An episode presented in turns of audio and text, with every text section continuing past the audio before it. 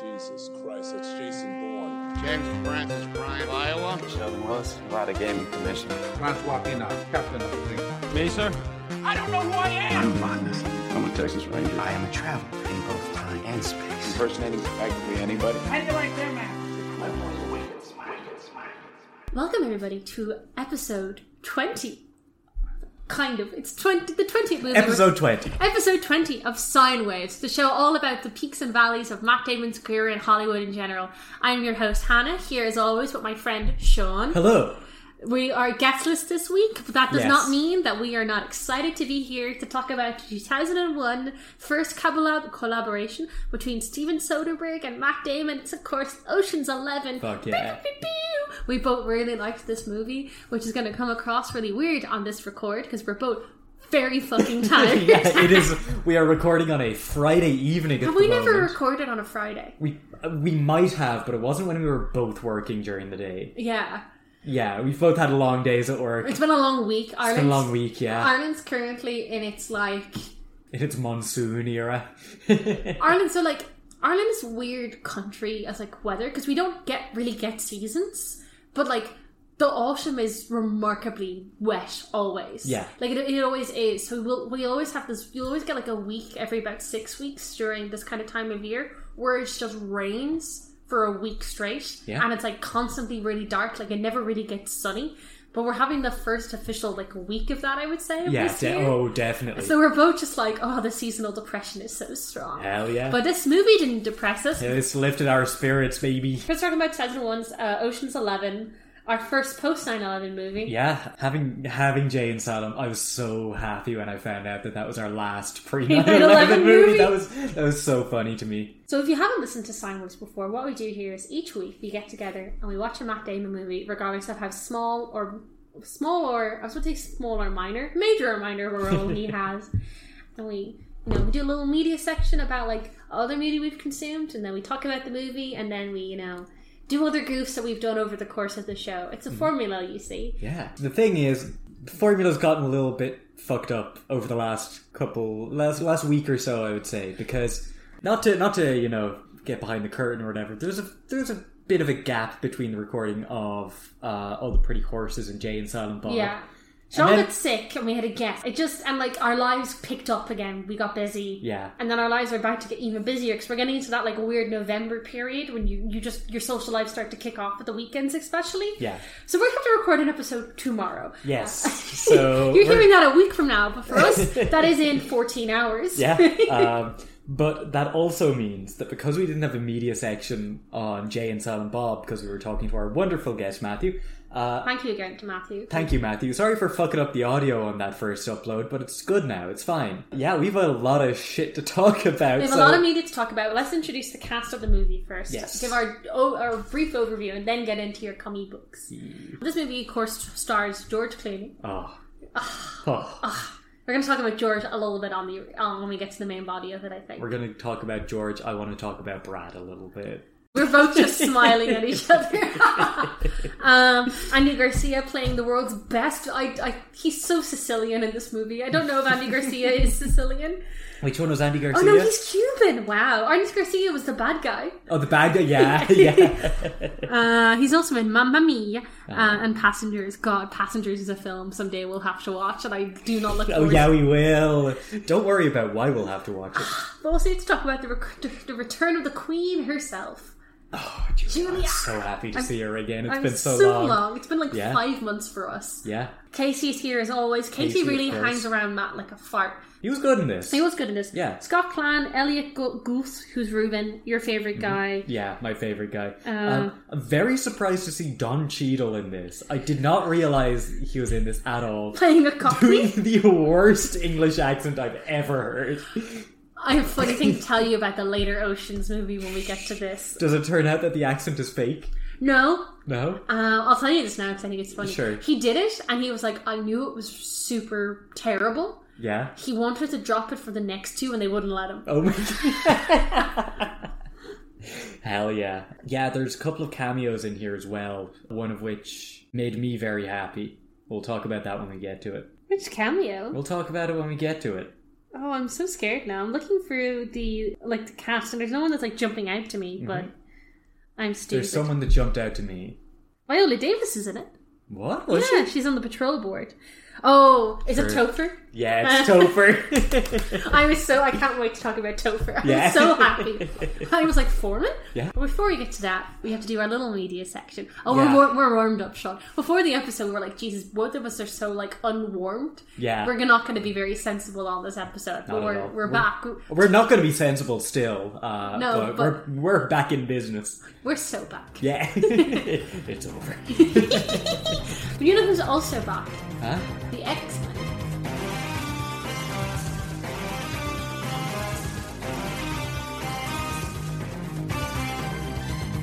You know who's back? Magneto.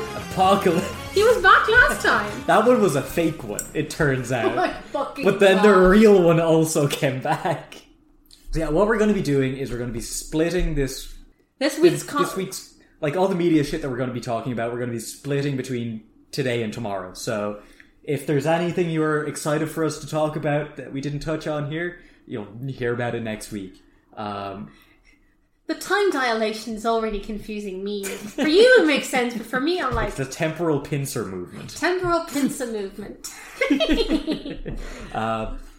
So three three comics I'm going to talk about in this episode are uh, Immortal X Men number sixteen, uh, X Men Red number sixteen, and a, a comic that I am on record on this podcast saying I wasn't going to buy, and then I bought and I loved. What comic was it? it was God's Number One by Jonathan Hickman, uh, Valerio Schiti, and Marte Gracia. Oh, so you Uh, were going to pre-order it. Yeah, I said I think I also said I wasn't going to buy it, but It's Hickman, of course we're then going to buy it. I got a bunch of overtime hours and I got paid, so I went and I was like, I'll give it a shot. It fucking rocks. Of course, it's Hickman. It's, Great. Um, your favorite guy after Spy. yeah. Uh, Is that Doctor Strange? Tell me about it when you no, get to that. yeah, I'll tell you about it when we get to that. Uh, Immortal X Men number 16. We know where fucking um, Exodus and his little group of, of mutants lost in the desert are now. Mars. No. They're in the white hot room. That's any room I enter. Uh, the White Hot Room, which is a pocket dimension outside of reality from which the Phoenix was born. And whenever the Phoenix dies, it goes back there before it comes back. So they're gonna is wait. So that means Jean's in here. Jean shows up in this issue, Oh, cool. um, but she's like, All twisted and shit. no, she's like wandering the desert rambling.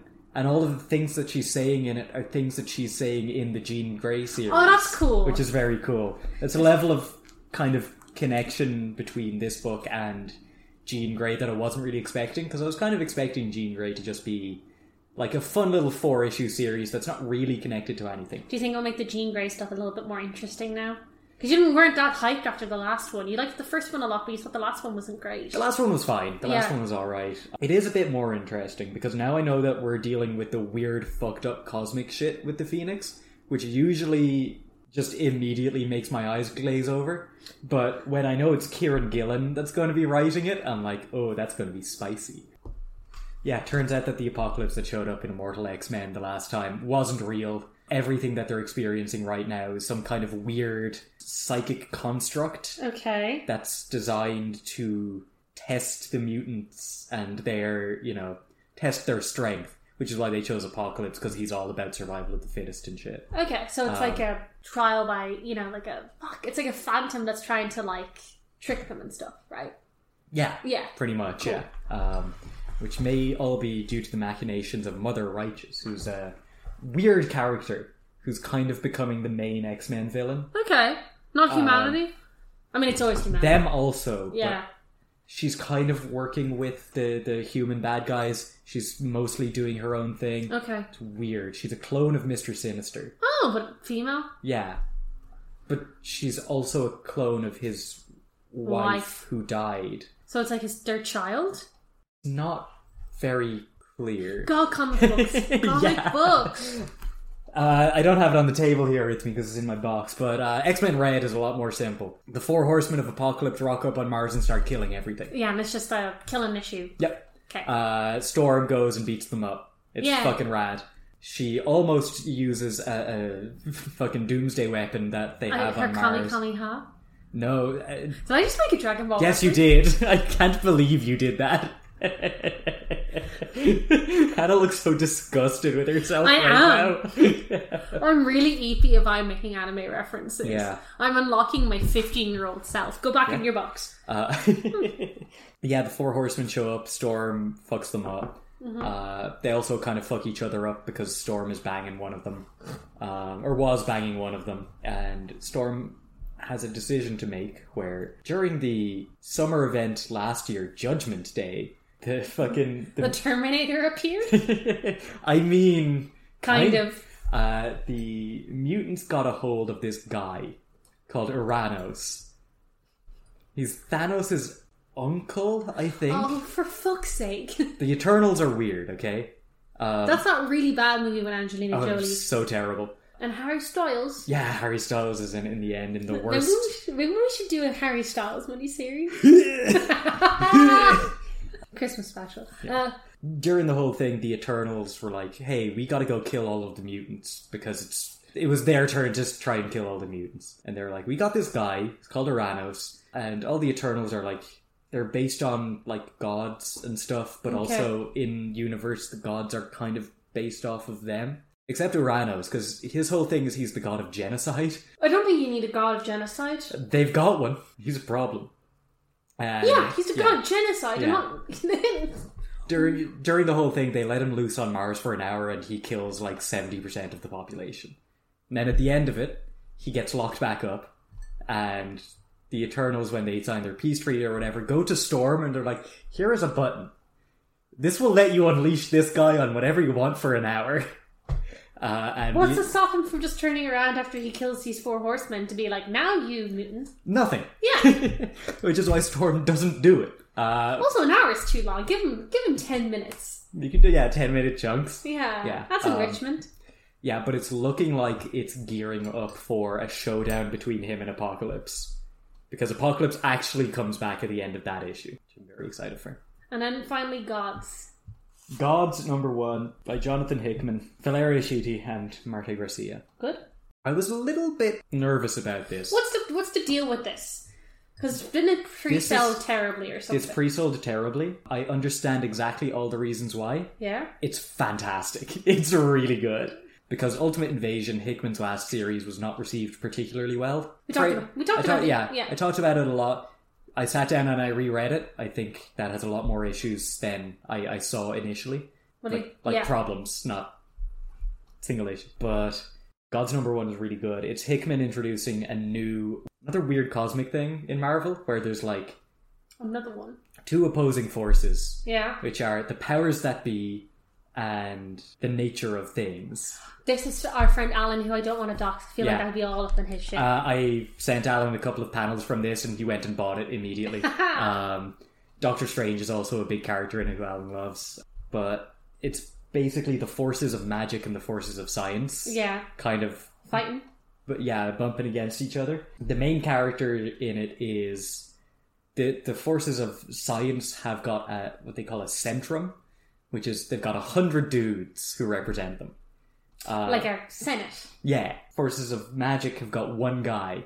It's this dude. Oh, don't tell me that Yeah. one versus a hundred are gonna fight. They're not going to fight. They're working together. Oh, cool. Yeah. Um, it is just Hickman writing John Constantine. There's a lot of comics that are just John Constantine, but not John Not- Constantine. Played Um, by Keanu Reeves. I love every one of them. yeah, God's Number One is really good. Highly Why do you think recommend. it pre-ordered so badly? Just because the ultimate. Um, but doesn't it? You've said this before. I'm so sorry if you aren't into into comics and you are waiting for Matt Damon, but you've signed up. Mm-hmm. I'm you're- going to chop a bunch of this out. You think so? Yeah, some of it. Yeah, but like you're 20 episodes into this. This is what this is what this is what the pod is. Yeah. We can't just be a Matt Damon podcast. We we'll lose our minds. But isn't the th- like is the kind of issues with the Ultimate Invasion that like he took it over for the guy who got hit by the truck? there are three big issues with Ultimate Invasion. Yeah. Number one is that it's not really very coherent. It requires a lot of interpretation, Okay. which I enjoyed, I thought was cool, but I can see why it wouldn't appeal to a wider audience. Yeah. Second reason is 10 bucks an issue is Too much. a tough pill to swallow for a lot of comics re- uh, readers. God's number one was also ten bucks for the first issue. But is it going to drop after the later issues? I haven't checked the solicits, but I think so. I went and I did the maths on this. I can't remember exactly how many pages it is, but it is maybe it's ninety actually. It looks bigger than a normal Yeah. comic. It's about three comics worth. yeah, it's that's a- pretty good yeah. then. So it's So cheaper you're than. you're functionally getting three for two, but it's the the idea of going into a comic shop and paying ten euro for Yeah. a single issue is It's a lot. yeah. Yeah. Um, What was the third reason? the third reason is just like the third reason is one that makes me sad. Is because it's all about new characters. It's a brand new thing that isn't like tying into anything else in the Marvel universe. Yeah, and also I feel like it's it's Hickman. Are people getting burnt out in him a little bit, or not really? I don't think so. I'm just, I'm just thinking. Ultimate Invasion definitely was rough for Hickman, Mhm. but given How good? given how good this is, given the reaction to Ultimate Spider-Man's announcement. Yeah. Uh, oh, actually, one other thing. And my New York Comic Con was on last weekend. Uh, they announced that Peach Momoko is going to be drawing and writing uh, Ultimate X-Men. yeah. So I'm going to be talking a lot about Ultimate X-Men when that comes out because Peach Momoko is god tier. I'm so happy for you. Yeah. Maybe you do have to edit this section of looks. Uh-huh, we're chopping it down. I'll bleep it out. Just so you know, Sean played me a rough edit of the last episode, and I turned to him and went, "You can't play that. mu- You need to cut some of the beeps. Yeah. You need to reduce the beeps. You had a thirty second beep in there at Wednesday. Yeah, and I I, was did. like, Sean, It was. I, I went and I timed it. It was eight seconds long. it felt like it felt, Yeah. it felt like it went on forever. Something that I spent forever doing was reading Killers of the Flower Moon. I don't know if I've Hell talked yeah. about finishing this book yet. You but I'm haven't. very excited. That movie's coming out this week for us. Hell yeah. I'm not going to say it this weekend just because I'm, I'm busy. I am going to see. it You're this seeing it on weekend. Sunday. I would see it on Sunday, but I have to watch so many movies between now and then that I'm just too like, no, I just need a day at home. Yeah, fair. So I'm gonna test to this. I burn. I, I am like, ooh, I have a full weekend. Let's do stuff. And then I'm like, oh wait, no, I'm a bag of bones. I need Yeah. to sleep. So I'll go see that next weekend. So we'll talk about it soon. But having read the book. One thing I think is a bit bad with the casting of the movie Mhm. is in the movie Leonardo DiCaprio's in it playing like a, f- you know he's fifty. Yeah. Robert De Niro's in it, and he, Robert De Niro's what seventy? Something like that. He's still having kids. I know he's eighty. He's 80, yeah. The guy who Robert De Niro is playing is fifty in the book sure. because he's a real dude. Okay. The guy Leonardo DiCaprio is playing is meant to be twenty-eight, Nice.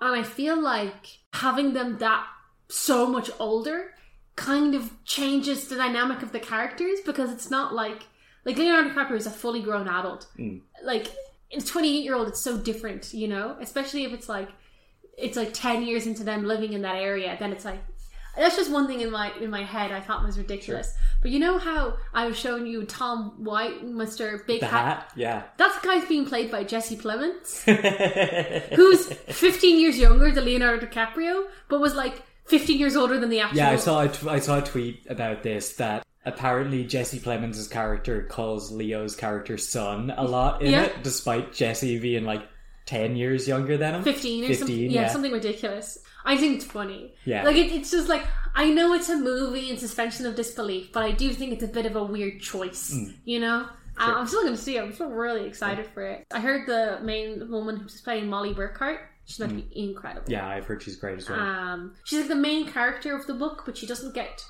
a lot of screen time in the book. Is probably the way, best way to describe it. So it's going Sure. to be interesting to see how she is in the movie Hell yeah. but I'm excited. I think Nice. it's going to be good. Another movie I saw that was fucking insane was this movie on Netflix called Fair Play. Okay. this movie is insane, insane. I'm gonna get up the cat. So the main I've, I've finally been kicked out of my family Netflix. no, have you? Because we're not in the same household. Oh, Netflix has gone click. Yeah. So the guy, the the people in this movie is uh, Phoebe Denver. I ca- don't know how to pronounce her surname. Who most of these gremlins will know as Daphne from Bridgerton. I haven't seen Bridgerton. Neither have I. so- And then the main uh, guy in this, this guy called Adler uh, Adal Ecker, Ecker- How do you say this guy's surname? I can't. Uh, oh, uh, Alden Ehrenreich. he Alden- E- was in. He's an Oppenheimer, but he's Yeah, also the new yeah, yeah, Han yeah, Solo. yeah. He's That the- was it, that's what I he's know him young from, Han yeah. Solo. Uh, he's Oh. also in Cocaine Bear, which is funny. Nice. And uh, Hazel Leader. But Sean, this is one of the craziest movies I've watched in a while. Okay. If you are having a shit movie night with your friends, Uh huh. this is a perfect movie to s- watch. Fuck yeah. So I this- do. I do enjoy a shit movie night. This movie starts out where it's this couple at, a- at a wedding, and they're like, they go into the bathroom. This is the, literally the first five minutes of the movie. They go into the bathroom, they start making out. The ma- Han Solo goes down on Daphne from Bridgerton, starts kissing up her body, and they start making out after he's just gone down on her, and they realize she's on her period. oh, you told me about this. Yes. Oh my god. And the movie gets cr- so she's covered in blood. Fuck yeah. When they're cleaning up the blood, the ring he was about to propose to her with falls out of his pocket. They get they get engaged in the bathroom. Full. Oh, I need to watch this. I need to watch this. Um, the script of this movie is not great. I watched it with my mother, and her comment was, "Do these people have a relationship, or are they just fucking all the time?" And I was like, um, Damn. "It's like an interest. It's one of those movies that, like, I think." Are going for something here, which I think is very interesting. Where they basically like it's this couple that work in like a hedge fund, and they're together, like they're engaged, they're gonna get married, but they're on the same team, so they can't tell anybody in work Oh, that they're together. okay. And basically, they're like their manager gets fired, and the girlfriend is like, "Oh, you're gonna get the promotion," but she actually gets promoted over him, okay. and she finds out their boss wants to fire him. But she doesn't want. He doesn't want to fire her. He basically like want to make his life shit as possible, so he'll quit. So it's basically them as a couple trying to navigate this weird like new Okay, power sure. dynamic, which is an interesting. Yeah, that kind seems. but the script just gets a bit. The, both characters are not fleshed out enough for how interesting the idea is. Okay. So it kind of becomes a shit movie. But they just like because Ha- Mr. Han Solo, who's in, uh, I'm sitting on my hands because Sean's coming out to me. Um, because Mr. Han Solo, and like he's in Oppenheimer as well. He's a very good. ac- I actually really like him as an actor. Uh, he was fine in Solo. He was nowhere near the worst part of that film. No, uh, what was the worst part of that film? Everything else. Yeah. the script. It's just not a good film. Have you seen Hail Caesar? That No, I has George in it. He's very good in Hail Caesar. He plays a very dumb uh, actor who plays cowboys. Hell yeah. Who's trying to switch into becoming like, um, like I don't know, like a, a 1950s kind of leading man. Sure. But he can't say any of the lines correctly. uh, Hail Caesar's very good. It's a Cohen brother movie. Hell Oh, yeah. Um, but yeah, it just gets it just it's a movie that like I was really looking forward to it because it's like oh the best thriller of the year so far and it's fine but it's one of those like it's so fucking batshit like every 10 minutes I was like um it's like, a great um, you've seen Do Revenge, right? no I need I Oh, will Hannah, you would love Do and Revenge. that's the, gonna be the next one of my mom and me's movie Yes, nights. absolutely. Yeah, Um, Do Revenge is one of those films where, like, for fully the last half of it, every like 10, 15 minutes, you're like, what? It's one of those movies. Like I also love something that this podcast has taught me. I love an efficient movie. I love Yeah. a movie that's a crisp in like hundred minutes, and you're like perfect. It's a perfect like.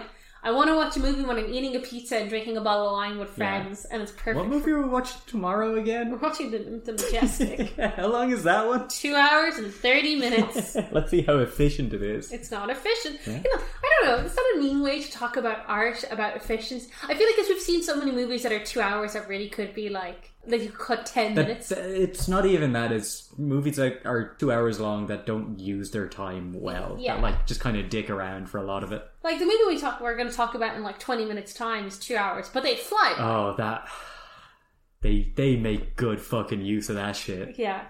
Um, something that we've made good use of is the time we've spent watching Sex and the City season three. let me go. Let me go refill my glass. real Um, quick. we finally caught back up. Sean's still ahead of me, but I'm catching up Yeah. with season four. I feel like. I've I've had um I've had something else take over my Sex in the City time a little bit, which I'll talk about tomorrow. Oh yes, who was watching uh, Below Deck? Am I now? Oh, that was me. yeah. Yeah. No, Like- Below Deck's back on Now TV. I yeah, didn't know. I, went- I that. went and I put on like one episode of it just to check if it was actually on it. And Or uh, yeah, it is. It'll let you watch it. perfect. I know what I'm doing when I'm sad next. Fuck yeah. Uh yeah, Sex, and the City- Sex and the City theme here. Um, let's talk about each how each of the three girls are doing. Uh-huh. Uh, So how far have you gotten? Have you just finished season three? I'm like three episodes into season um, four. Okay. I've gotten to the episode where Carrie The last episode I watched is Samantha uh, having her bisexual awakening. Yes. Yeah. Yeah. yeah. Uh, So I think you're a little further than And a little bit further, that maybe like three or four episodes. I presume that doesn't last very long. No, it does not. Of last. course, no. it's it's, just- Samantha. Yeah. Yeah. Um, why is Carrie still talking to Big? There's something we need to talk about, Yeah.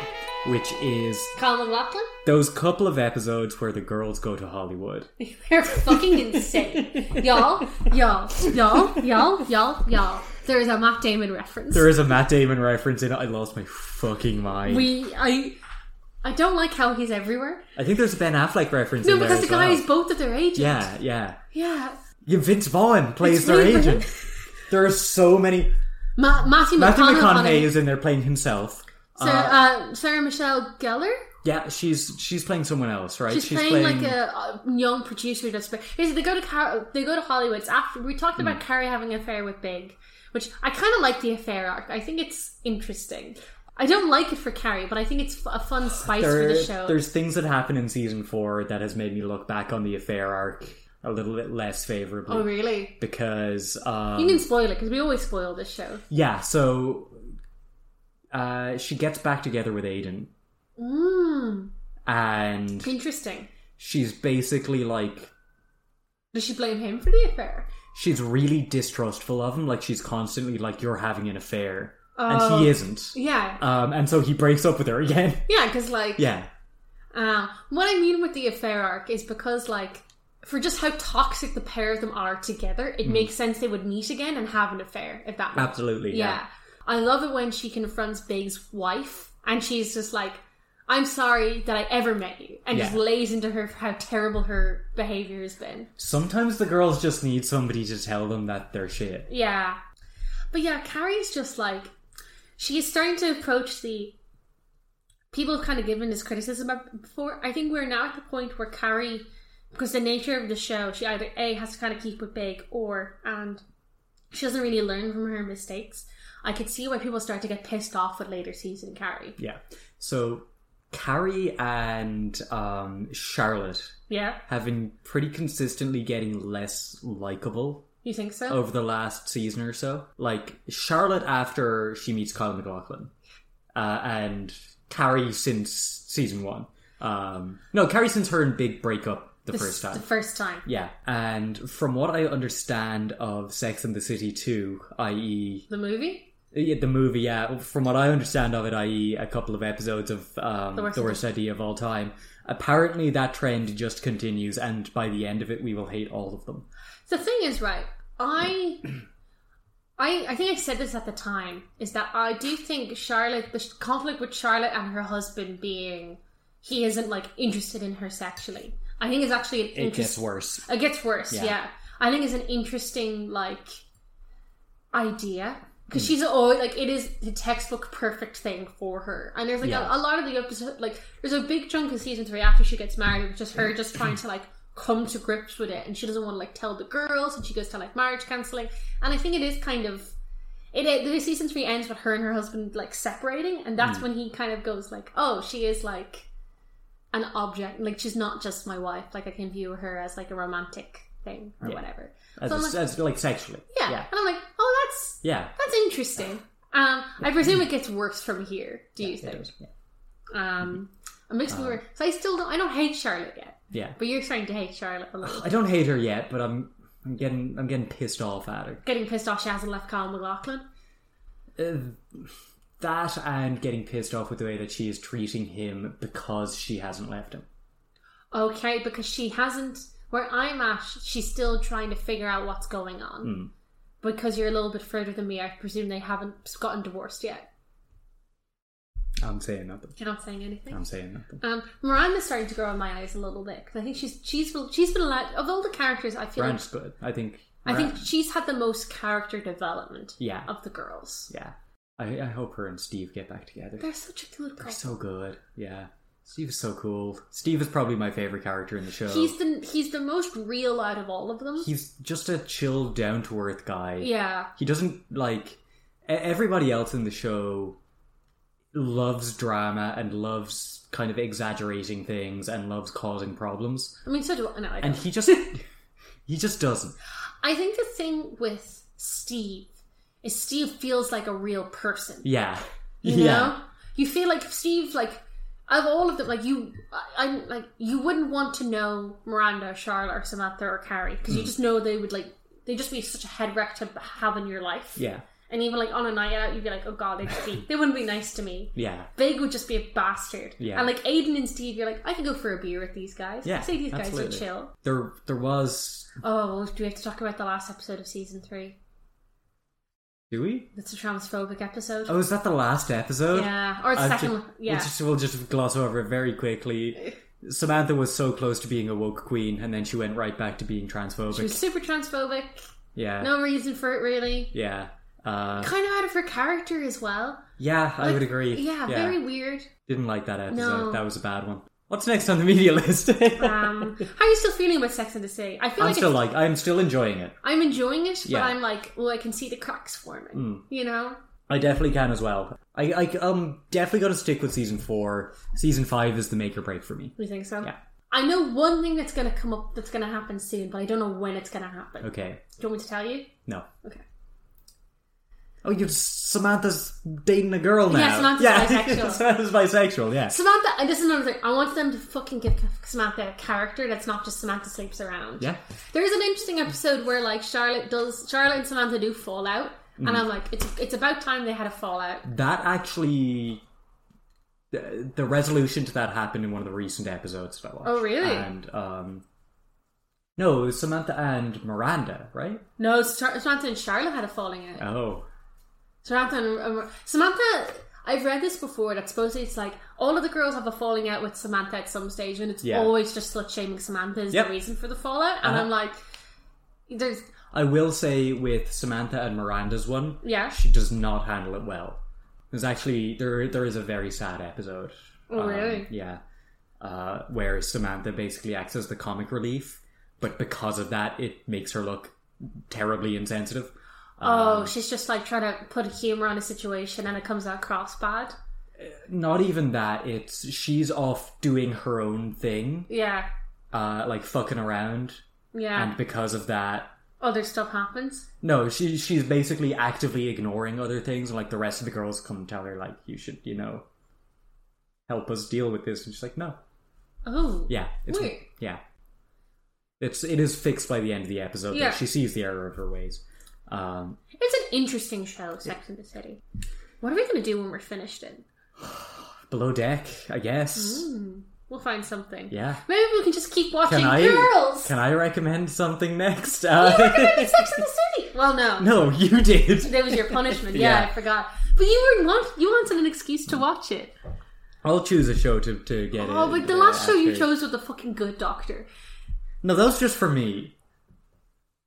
I, I, I'm capable of choosing good shows to show to people. Girls, Girls! however. Come up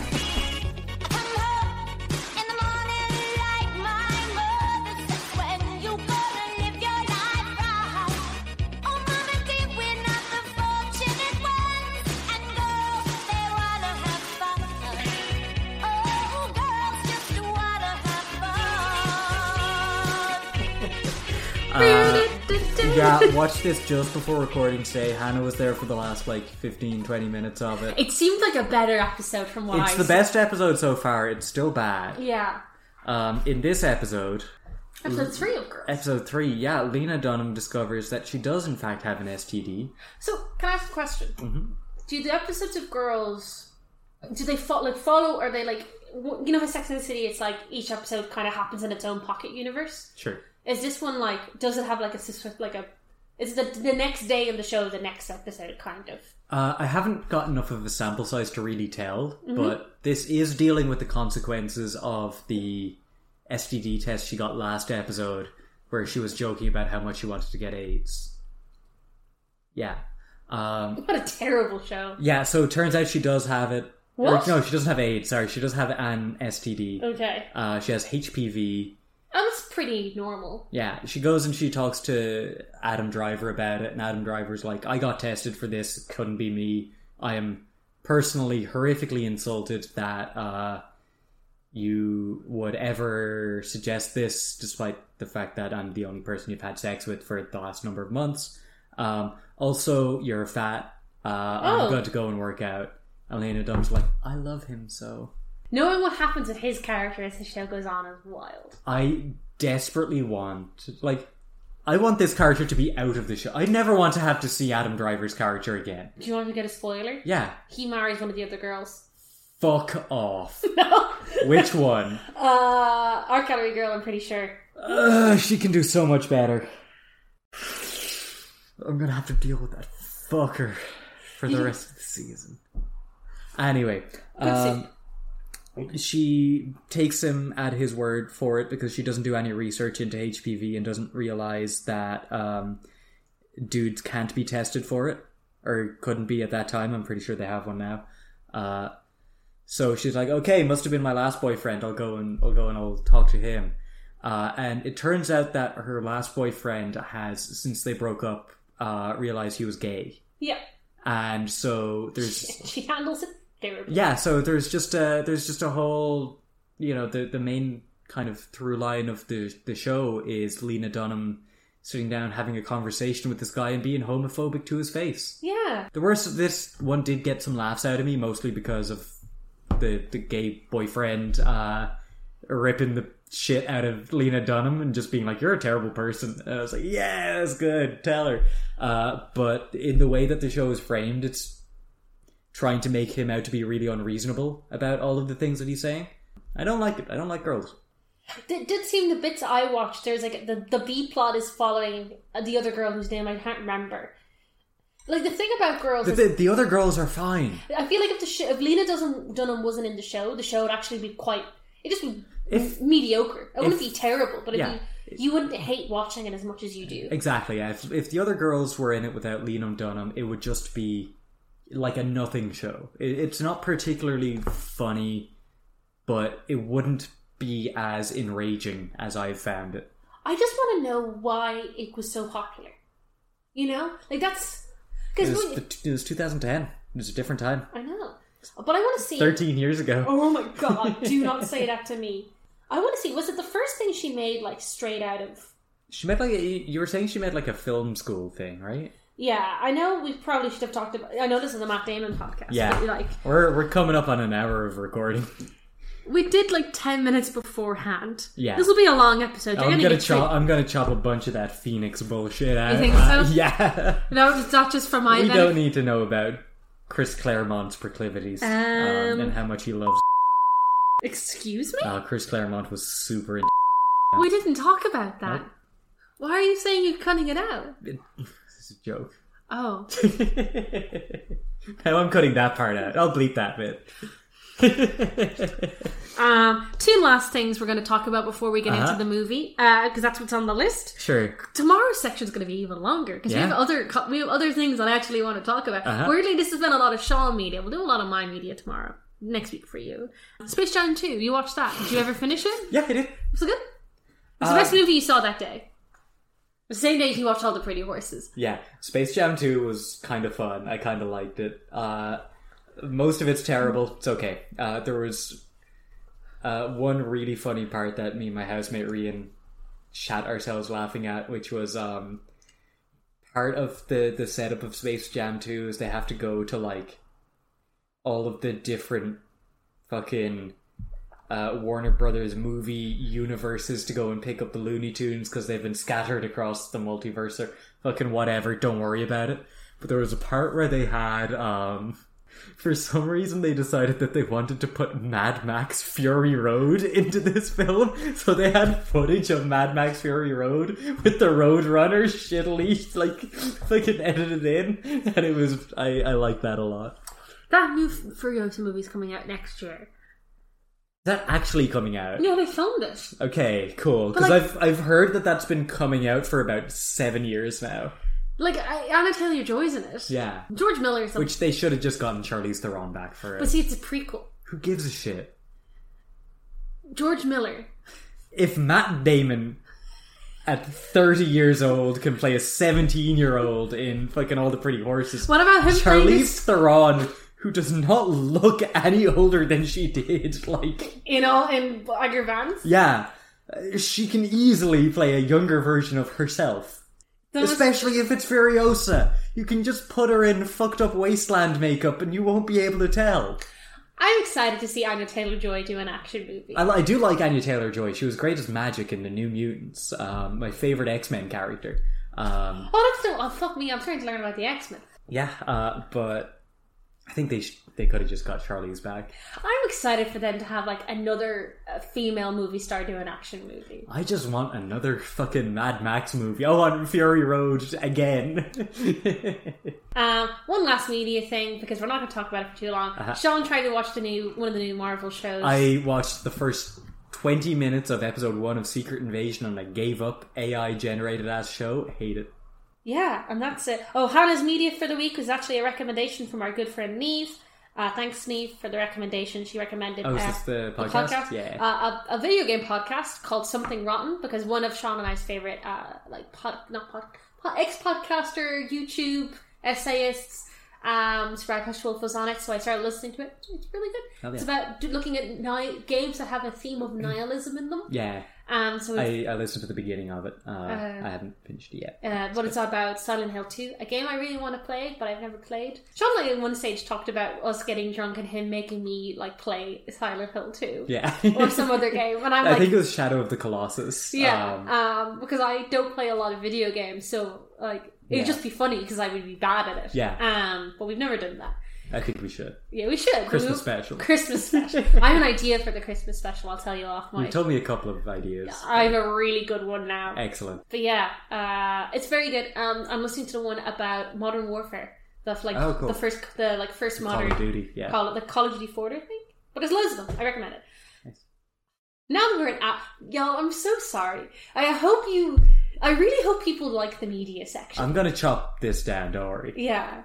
See, for us, because we've got we've I'm got gonna to bleep it all out. We got 58 minutes of beep. put the shining music in now.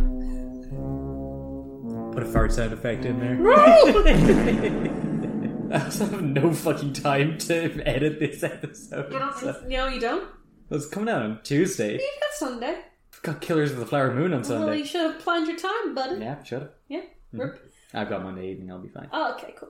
Let's get talking about the 2001 film Ocean's Eleven. Gang, Gang. we're back, baby. Oh, Thank God, a good movie. did this movie somewhat save Matt Damon's career? Potentially. yeah. This is an interesting thing, right? Because for us, it feel like I was thinking about this between Talented Mr. Ripley, which was ninety nine.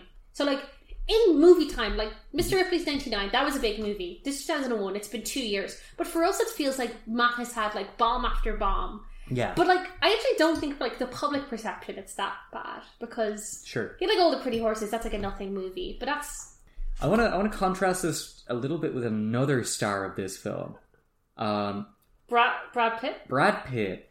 because Brad Pitt and Matt Damon are kind of the same age. Brad Pitt's career, his uh, first film was in 1987. God, so Yeah. it's like they're yeah.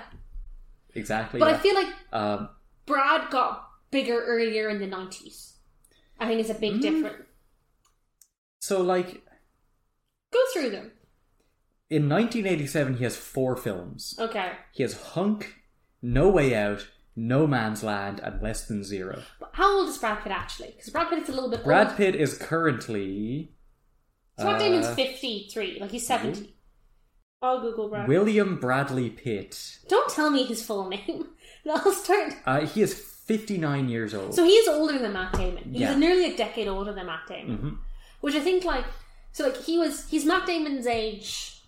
So when he gets because like Matt Damon starts when he's like 16, 17. He Yeah. was like late in his twenties, you know. yeah, exactly. Which I feel like that adds that like changes the movies he can do a little. Sorry, continue with He has a similar kind of little bit of doing kind of rough films. yeah. He has one.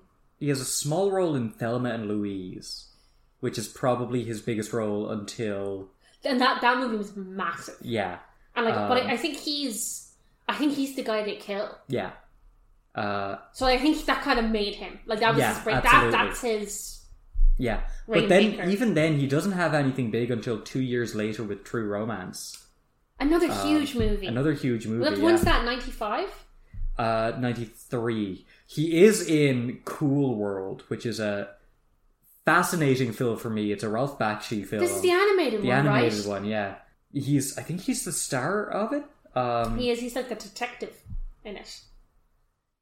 yeah, he Yeah. is. Yeah, uh, but the, he has True Romance '93. Have you ever seen True Romance? I haven't. True Romance is incredible. Yeah, Um, I will watch that Um, with you someday. he has Interview with the Vampire in '94. Another huge movie. Another and great then movie. Uh, 95 i think is the year that makes him which is he has seven and he has 12 monkeys Two amazing. Yeah. two f- fantastic films We're not doing a Brad Pitt miniseries. I know we want to, but Brad Pitt's problematic now. is he He uh, is like being sued for abuse against Angelina Jolie. ah fu- ah Ah. god damn it Yeah, have you not known Shit. about this? no i didn't know about that Oh yeah, no, it's like ooh.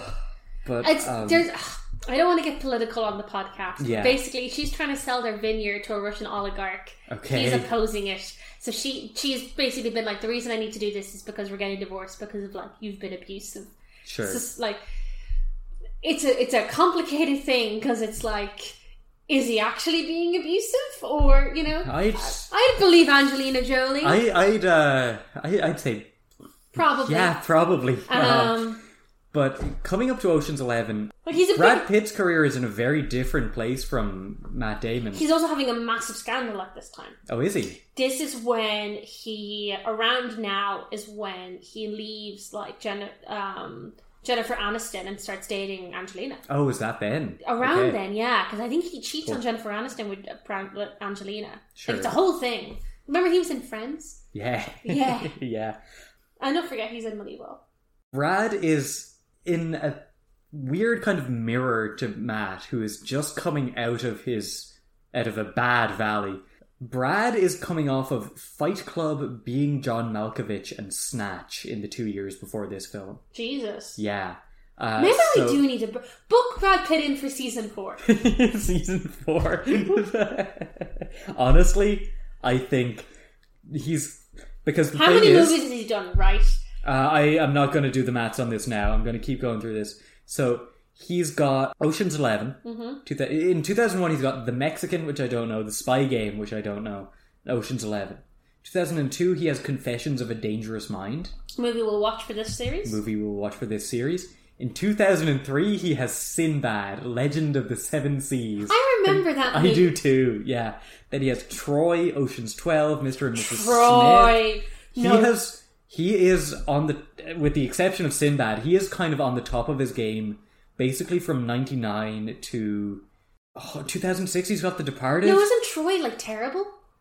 it was a massive success though. Isn't Uh, that and the- also in the same year he had Ocean's 12. I th- um mm, Troy was a massive success, but I don't think people. That's the one with Colin Farrell. Right? Yes, I think so. But don't people think that movie's shit? Do they? Oh, I haven't seen No, it. supposing that movie is like Um like so I don't feel comfortable calling it a valley because he's got Sinbad But Sinbad Troy- didn't do well. Sinbad was also bad. Um I know. I haven't Look, seen I loved it when I was a kid. It's a bad movie. I haven't seen it since I watched it was with six. one of my little cousins, uh, like a couple four or five years Oh, ago. I maybe. believe you would Bob. It's not good. I haven't seen it since Uh, I was a child. But he's got Troy's got Ocean's Twelve, Yeah. which I don't know too much, but we'll watch it. But then he's got Mr. and Mrs. Smith, which I've heard really good things about. it's fun. God Grew Tired of Us, which he executive produced. He uh, produced The Departed. Departed's great. We'll watch that. Yeah. Um, he was in. So Is it So look, the thing with I think Brad is he's a lot more discerning with his you think he's movie picky? choices. Exactly, yeah. Mm. Um, like after Ocean's Eleven, Sinbad and Troy, I guess, are the and maybe. Babel, Well, we don't know but I how we don't know how what Confessions of a Dangerous Mind is like. Confessions of a Dangerous Mind is apparently really good. Yeah. Uh, but like after this, the films he stars in 2007, Ocean's 13, and The Assassination of Jesse James by the coward Robert Ford, which is a banger. Burn After Eating, Benjamin Button, Inglorious Bastards, No, Uh, no movies I have not seen. Megamind, Moneyball, Happy Feet 2. But where he's married to Matt. Yeah. Yeah. Uh, and like he doesn't really have much of a, a valley after. I will say though the thing about Matt's valleys, Yeah. we have not started talking about the movie. Um, I'm just conscious of the fucking recording. I will say the, I think the reason Matt's valleys are so bad is because Matt loves doing an assing performance. Exactly, and Brad doesn't. And, And I they're- feel like, given their kind of careers up to this point, it would be very easy for him to go down that path. Yeah. But he doesn't. But I think it's just like I think Brad Matt's someone of like you've seen it in the the, the ninth the, the first act of this podcast, which is like Yeah. Matt be- trying to become a movie star. Matt's very conscious of the like grind of trying to get into movies. Yes, definitely. Which I the, just looking at that mm, of Brad's stuff, and there might be stuff missing from that because I might not be including the like cameos and stuff. exactly, yeah. Brad, I think, got luckier because one of his first movies he got into was Thelma and Louise, and he was Yeah. found. There is another film that he shares with Matt Damon that we're going to have to watch There's loads of films there from what Um, you've read. Deadpool 2. Deadpool 2, Confessions of a Dangerous Mind. Like, there's a lot of Yeah. like it's one of those shit we haven't talked about how we're gonna handle as the show gets on. We have overlap movies, but like Brad's Look, weirdly by the if we ever actually do a Brad Pitt series, it will have been so long since we've talked about it that we can just do it I again. don't think we need to do it again. There's no no. I, I I put my foot down. We do not need to do a re-record of this sure. in three years' time. But maybe we'll just want to watch it.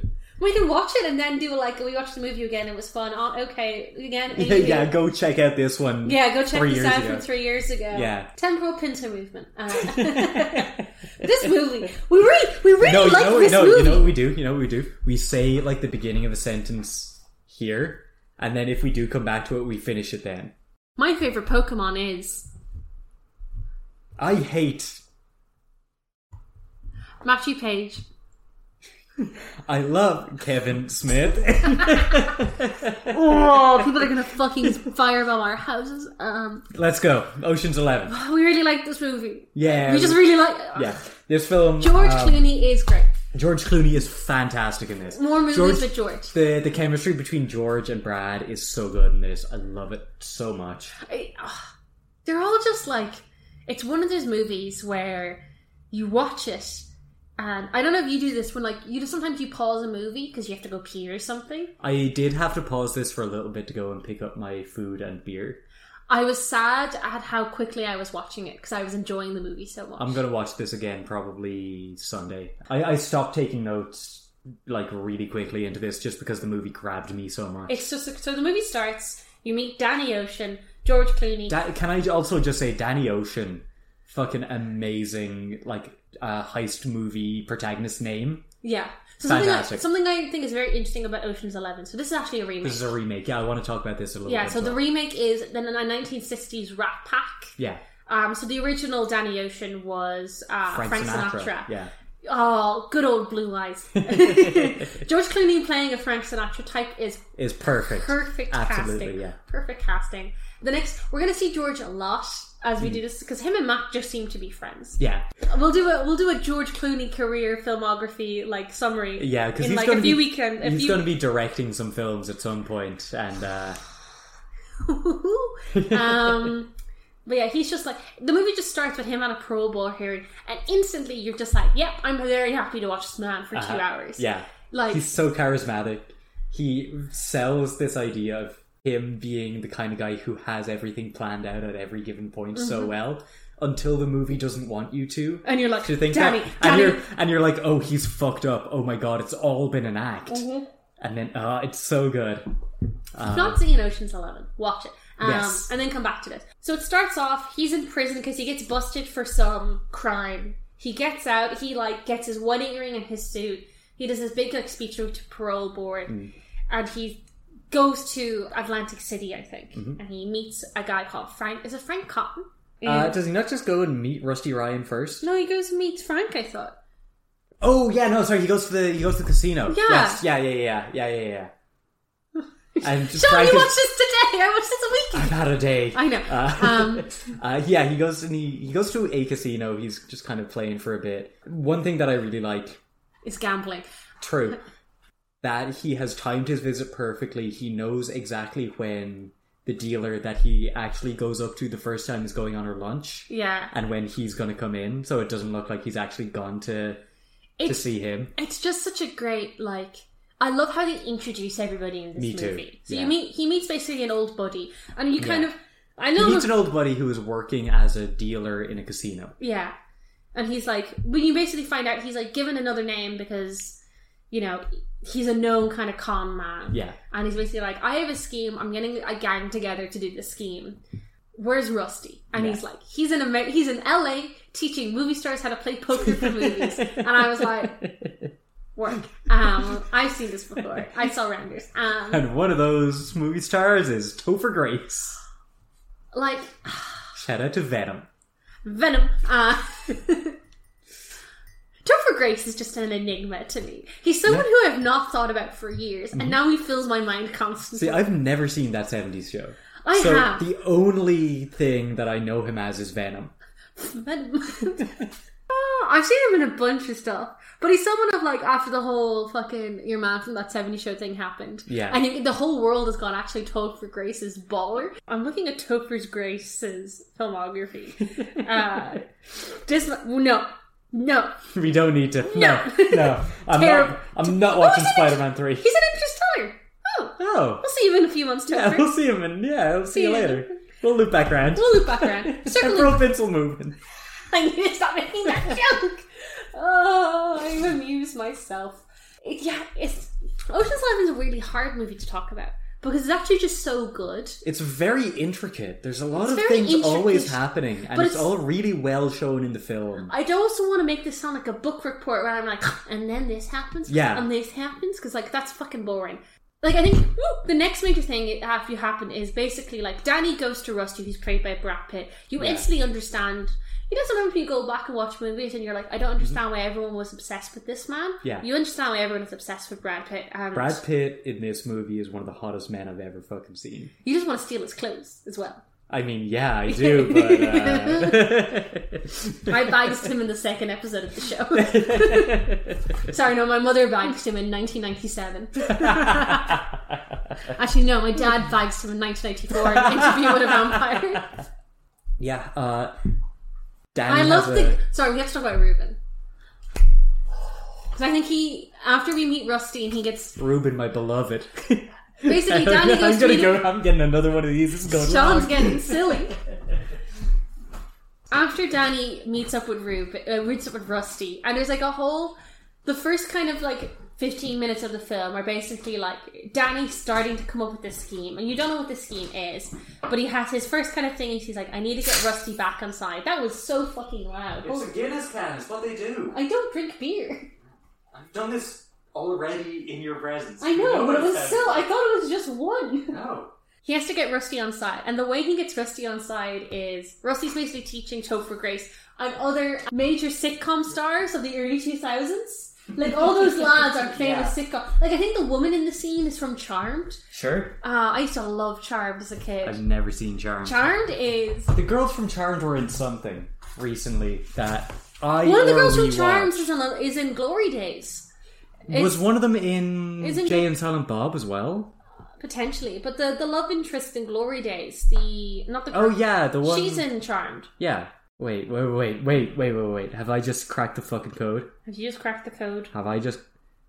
Oh my god! What? Wait, hang on. I need to. I need to. Con- John's made a uh, one of the girls from Charmed uh, appears as herself in Jay and Silent Bob Strike Back. She also stars in Mallrats and The Secret of Nim. who is she? She is uh, Teresa Brisby. Show me a picture of her. Ooh, Oh no, her actual name is Shannon Doherty. Uh, Charmed is fun. yeah, she's her. Oh yeah, she's Yeah. the other sister. Yeah. Um, Danny gets Rusty back on board, and then they go and meet Sean's favorite human. He's Reuben. Reuben. Um, in a bathrobe There's- wearing look. what? this movie, similar to Rounders, this is a film sh- full of Sean boys. um, Reuben is. ugh. do we ever f- do we find out what his actual job is, or is he, He- just a he- wealthy man? He used to run own casinos. Okay. You know how there's a casino. Basically, Oh, is he the one who owns the casino that gets demolished? yeah, Yeah. The implication, Yes. No. That. Yes. That's absolutely what it is. Yeah. the implication you get is he's someone who used to run casinos, and he basically got like nuzzled out of the movie by the main villain, a guy called Terry something. Terry. Terry. We'll call him Terry. We'll call him Terry. It's Um, nuzzled out by Terry, played by Andy yeah. Garcia. one of the one of the inciting things for us finding out about like George's plan is he finds out that this casino is about to get it has been bought out by Terry and is about to get demolished. Yeah, he sees it on the news and he's like, Um, yeah. hmm, I have a cunning plan. Yeah. Uh, oh, I, I want to talk about George and Brad a little bit more because there's another great. They're so they play off each other so well in this. They must have been in something beforehand together. I don't Potentially, know, but, like, I don't know. oh, they're so good because there's this scene where George is ex- Danny is explaining the plan, and Is this before or after they meet Ruben? it's immediately before. Okay. uh, because Brad is just like, okay, we're gonna need some serious bankrolling for this. How the fuck are you gonna get it? You're just out of prison. Yeah. He was like, this guy has so many enemies. We're we're gonna be good. Yeah. And Brad's like, oh, it's Ruben. yeah, Brad just immediately knows who it is. But also, like, he explains the plan. 'Cause Yeah. You don't know what the plan is yet. We don't know what the we never know what the full plan is until it has been pulled off. But we don't even successfully. know what the heist is Yeah. Mm-hmm. until we get the whole gang together. But I love it that he explains it and he goes, "You need all these like code names." Mm-hmm. I love a, c- something this movie does that I really like Yeah, is it doesn't do a big short in it.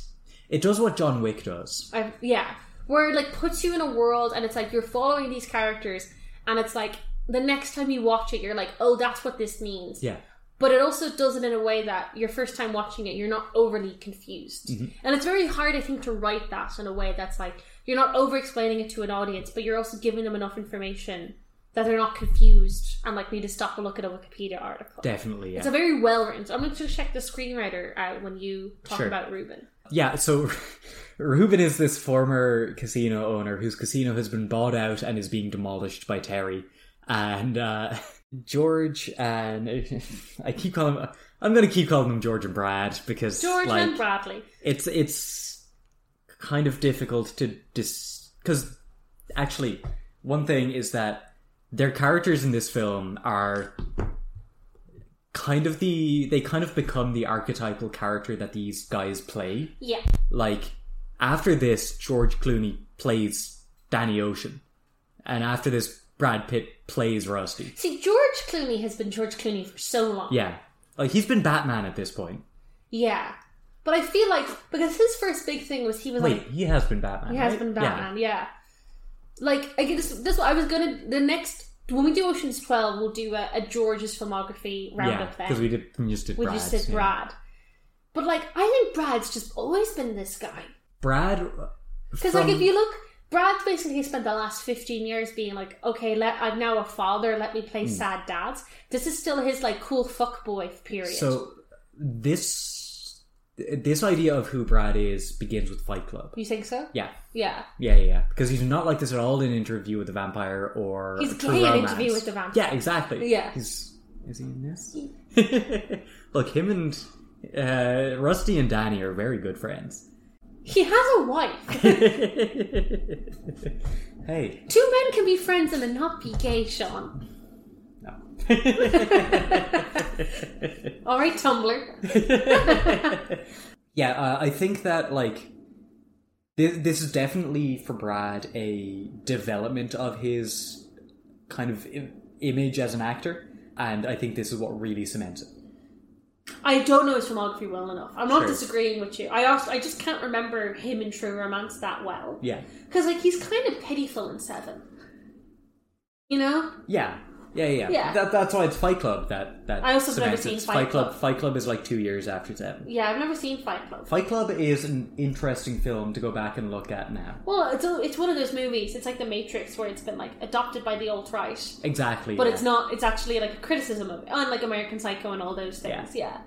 But anyway, back to the movie at hand. Uh, not other movies. God, we're so off topic this episode. It's been a while. I know. Look, tomorrow we're going to be talking about nothing but the majestic.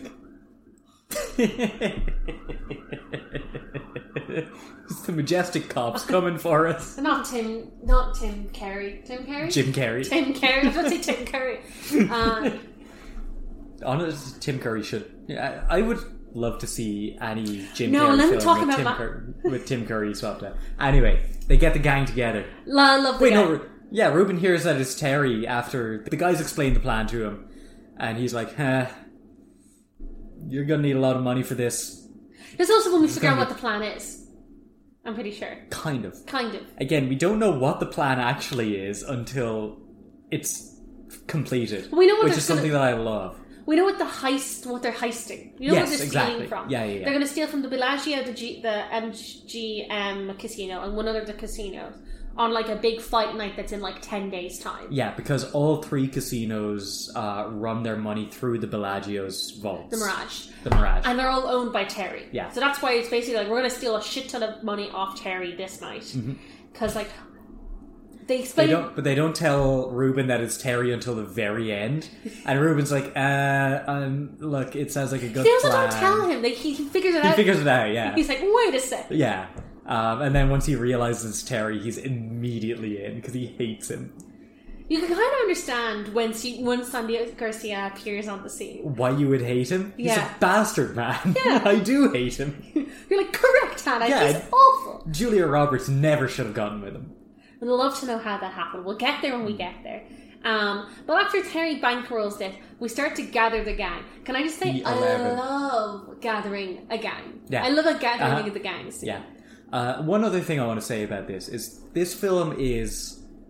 I was thinking about how to word this, so Mm-hmm. I've got a fancy term for it. This is a really good synthesis of, um, like Synthesis or what's synthesis, that mean? uh, Stupid. like bringing together to make a thing. Okay. Uh, I thought that was of- synthesis. Yeah, synthesis, synthesis. Oh, yeah. sorry. Yeah, whatever. It's, Yeah. it's, it's all the same thing. Okay. Photosynthesis. Shout out to it. Uh, Yeah, I love green shit. yeah. Um, of like 60s filmmaking and 2000s filmmaking. Yeah. Because this is a very 2000s looking film, Yeah. but also like so much of the. So many shots in it look like they're straight out of like a classic Bond film. Mm-hmm. The, the thought that I had during this is this is clearly really inspired by the classic Bond films. And also the, And- orig- the original, the 60s. and the uh, one. and also the original, yeah. Yeah. But then the later Bond films are so clearly inspired by this. This and Bourne, I would say. Yes, This, definitely. this, this yeah. director makes the Bourne. yeah, yeah, yeah. Soderbergh, right? Soderbergh, yeah. But- Something, I think it's something that's really obvious as well with that whole 60s reference, their Mm-hmm. outfits. Their Yes. outfits are very 1960s. Like what Julia's wearing, like, she's always in these very glamorous Yeah. outfits. She's always in heels. You never see her in like clothes that would be trendy in the early 2000s. Mm-hmm. Like she never wears like like Y2K fashion. Yeah. You never see her in like Gucci or Versace. She's always in these very like old European kind of style gowns. Yeah. Is interesting. But then at the same time, a lot of the shots are in that kind of like Jason Bourne style, um, Yeah. kind of like washed out grey green color palette from The Matrix. Uh, the the colors. I would love to know what like film stock they use. You can definitely tell it's just filmed on a Hmm. film because they're like 'Cause the it does- reds and the greens pop a lot. They really do. Yeah, Yeah. it goes from very cold to very warm. Really. Yeah. like- there was there was a couple of shots in it. Um, there was the one where like a completely innocuous shot where Danny is going into the casino to meet Frank. And it's it's fully just a shot of him walking through the casino with like his back in focus and like the casino kind Yeah. of like out of focus. And I was like, oh, okay, we're talking about like modern action film, Mm-hmm. like cinema language now. yeah, Um, and then I was like, okay, I kind of know what to expect from all of this. And then there's this amazing little bit where he meets up with Rusty and they're just driving in their car. And it's this like fantastic little sequence where it's fully just like one shot of them driving somewhere. They've clearly like set up like a camera like, in the car or probably in a car either in actually no probably isn't in the car they've got like something like high up at the back of the car that's pointing down it's just like a fixed shot of the two of them It's very- in the yeah. car as it's moving you it's can tell really Sean cool. watched this today and I watched this a week ago because I cannot remember this camera shot at all. I Oh, believe you. it's so this, this was the moment where I was like kind of like switched on Yeah. really and I was like oh no this is going to be fantastic It's one of those movies that like, and it's the reason we were caught talking in the first fifteen minutes. If it like instantly grabs your attention, It really and you're does. watching it, and Yeah. you're like, oh, you know, I'm good. I'm paying. I'm dialed in. I'm looking at everything. Mm-hmm. Um, so after kind of we meet Ruben and we figure out what's going on, then we we get to gathering the gang, and I love the gang. the gang are great I love how they, each of them gets introduced. Yeah. I think it's so fun. I love the way you don't know who anything else about the rest of the gang. You know, And, Mm. like it's just like these are just a, lo- a bunch of guys. I love the two Mormon twins. Oh, the Mormon twins who are introduced are racing a little remote controlled monster truck against a big monster truck. Yeah. And they're like, they're in Utah. And I'm like, of course yeah, they are. of course they are. I love the, the sweaty camera, the sweaty spy guy who's been Yeah. signed out for the FBI. I love the old man that's gambling. I love oh, him. Saul is my favorite. I, I think. love him. I think Saul He's is my so favorite. good. Who else is there? I love Don Cheadle. Don Cheadle. So Don Cheadle is uncredited in this movie. What? Really? I didn't notice that. because he got into a massive fight about his billing because he wanted to be billed above Matt Damon, and they were like, "No, it's Matt Damon, it's Brad Pitt, it's George Clooney. Damn. Where you could be fourth, but you're not going to be above the title on the poster." And he went, "Nope, don't bill me." Are you telling me that they wouldn't put Don Cheadle, the antagonist from Space Jam 2, above Matt Damon on the billing? Mr. LG Rhythm himself. That's not his name. That's his name. That's kind of great. Um, Don Cheadle, who is hate criming the Cockney accent in this movie. Good. It's so bizarre. I was saying this to Sean before. and I was thinking he was like, guys, this is terrible. Don't make me do this accent in the sequels, and they Hmm. made him do it in the sequels because they were like, we have to, buddy. We're sorry. There's a great bit where he uses Cockney rhyming slang in it and nobody knows what the fuck he's talking about. Good. Uh, Yeah. Ah. But it's just like we meet the gang, and they're missing another member, and we're Uh-huh. missing a little member to our party. it's not even that they're missing a member, it's that Danny goes to Rusty and is like, I think I think ten is probably enough, right? Ten is enough?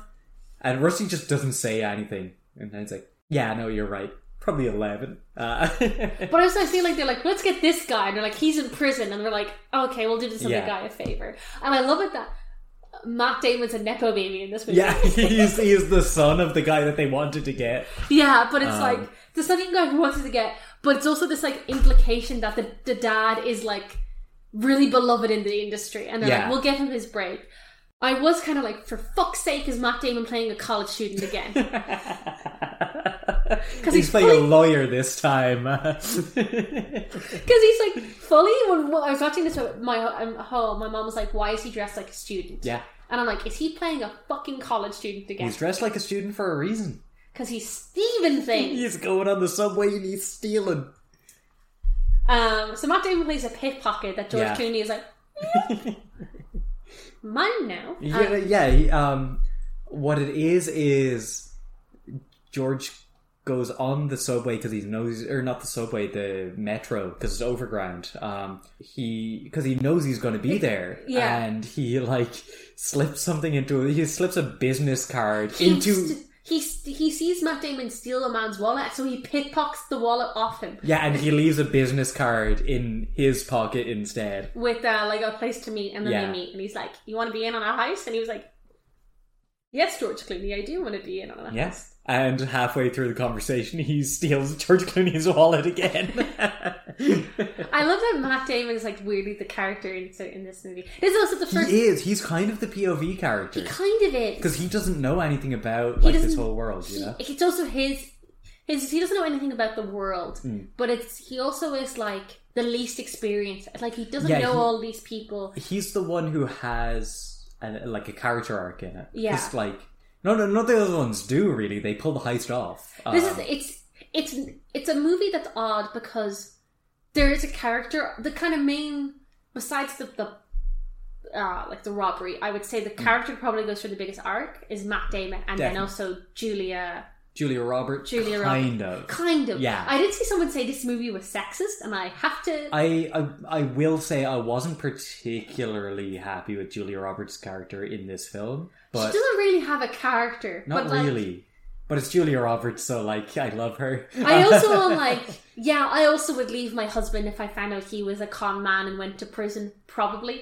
Like, yeah, yeah, Yeah, yeah. I don't- I, I don't think that's the sexist part of it. I think the second part she gets with uh, Andy Garcia. I think it's the I think it's that she gets back with Danny Ocean at the end. well, wouldn't you get back with Danny Ocean? I would never leave him. but like, I saw someone give this movie like three stars because they were like, this is sexist. And I was like, sure. I have to disagree. I think I think it is like a little I don't think it's that bad. I am also a man, so I'm a woman. I can say I don't think it's that sexist. I think it's they could. I think it's one of those. now that we live in common era, it's very easy to be like, ah, this movie Yeah, does not like- have more than one female character. Ergo, it's sexist. And I'm like, it's it's fully just it's using kind of the tropes that were very common at the time, yeah, which is, you know, hero get girl at end. it's also not as bad as the movie we watched last week. Maybe that's Oh yeah, yeah, true, yeah, maybe that's colored my viewing. where I'm like, yippee! yeah. Uh, Jay isn't in this one, Well, so unfortunately, that's he an was. automatic. Imagine if he was. Imagine Jay in Look, this movie. if if either Jay or Silent Bob ever cameo in any of these other films we watch, I'm going to explode. They cameo in The Flash, and I lost my mind, like they the actually? TV show. Not that they actually. Yeah, Uh, we also have mentioned a- another in- integral part of the team, which is I'm going to mispronounce this, and I'm very sorry. Which is Jin uh, Xiaobo, who plays the amazing Yang. I have a very important question to ask about The Amazing Yang. yes. In the version that you watched, Okay. was there subtitles for any of the things that he said? No. Okay, cool. Why was it Good. for you? No, Okay. because there were no subtitles at all for my one. yeah. Um, no. The so like. That's this is the first movie he ever acted in. Okay. He's a he did all his own stunts. yeah, he's a gymnast. He's yeah. a gymnast. Um, He's, he- he's also very clearly one of those guys where they're like, we just need a gymnast. We don't really care too much about Couldn't how much speak he can English. act. Yeah, Yeah, so like I think when he the whole thing about him like not speaking, I don't like not great, but also like yeah, they would just fully like have a guy who's very good at doing flips in this yeah, movie. yeah, exactly. Um, yeah, like there there are a couple of jokes about where it's him saying something in Chinese and nobody else understands it. yeah. But there's like there's like two of them, and they both are actually funny uh, because it's clearly like him being really annoyed at something, and the rest of them are like, uh, well, Mm, yeah, sorry. yeah, We're sorry, friend. yeah. Uh, we get the gang together and we go to Ruben's house and I feel like you can I tell want, I want to be Ruben.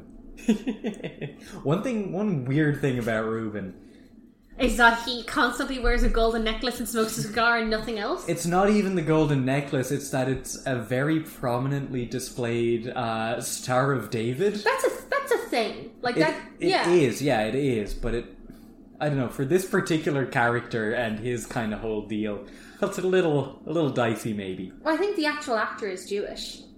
Yeah, Yeah. adds up. I, it was just something that I noticed, and I was like, oh, okay. I g we now live in common era compared to 2001. We live in the year that you are currently listening to this. but I think this is the, this is the most 1960s moment of the movie. I feel when they're just like the guys are sitting around a pool. They're all kind of meeting each other. You get a little bit of each kind of character of the, the seven boys and Reuben, and then they one of the ex- Mormons tries to convert um, Saul, the old guy. Uh, love Saul. Saul's great. But this is also when we figure out kind of more of the plan. Yeah. and you kind of see what the, the scheme is. So basically, what the understanding of the plan of kind of this stage is they need to get to this like amazing vault. They're going to basically put the acrobat into the vault some way. They're going to use him to kind of blow the doors, and then they're going to steal the money. What they're gonna do is they're gonna load him into one of the like cash The trolleys. cages, is what yeah. they're called. Yeah. Um, and they're gonna bring him down pretending that he's a load of cash from one of the casinos. you so you basically realize that like Saul's part of the game is he's basically going to be like a rich like Russian oligarch that's going to befriend Yeah. the casino owner, and that's going to be Saul's- their kind of high roller to get away into Yeah. the casino. Each each of the guys has a very kind of distinct defined role, which is very funny because Matt Damon doesn't have one for a long time in the film until you find out that actually he did have one all along. Yeah, but you didn't know about it and he didn't know about it either. because he kind of he thinks I'm just a scout. Ex- He what he thinks is he's a scout. He also thinks that Danny Ocean is basically taking him onto this job to Train him up. to train him up. Yeah, he's for most of the film he's shadowing Danny. Yeah, which I think is a fascinating idea. Yeah, It's almost Um, like George Clooney was like, "I like you, Matt. yeah. I'm going to make you a movie star." Uh, but Saul's job is he's the actor. Uh, his whole job is to pretend to be a Russian oligarch and basically like bluff his way into the high rollers table so that he can get Terry on his good side and get him to put a thing into like put the explosive basically into the vault. Can I just say as well? Totally believe you would be a Russian oligarch. Yeah, hundred percent. He's so convincing immediately once He's the most Russian Yeah, man I've ever because seen you're in my you're life. also not told that that's what his this is my favorite thing that this film does is it withholds information from you until the exact moment where you realize oh this is perfect um but it also does things as well, like with the we'll talk about it later. But say the the, the pine scented Um, Yes. like, Yeah. it tells you what the plan is, but it doesn't tell you the plan. Exactly. Hmm. You see elements of it, and if you're like, you kind of go, "Oh, that's weird," because I haven't seen X, and then at Yeah. the end, it's like a very well constructed, The- like I'm gonna, you know, like a mise en place. yeah.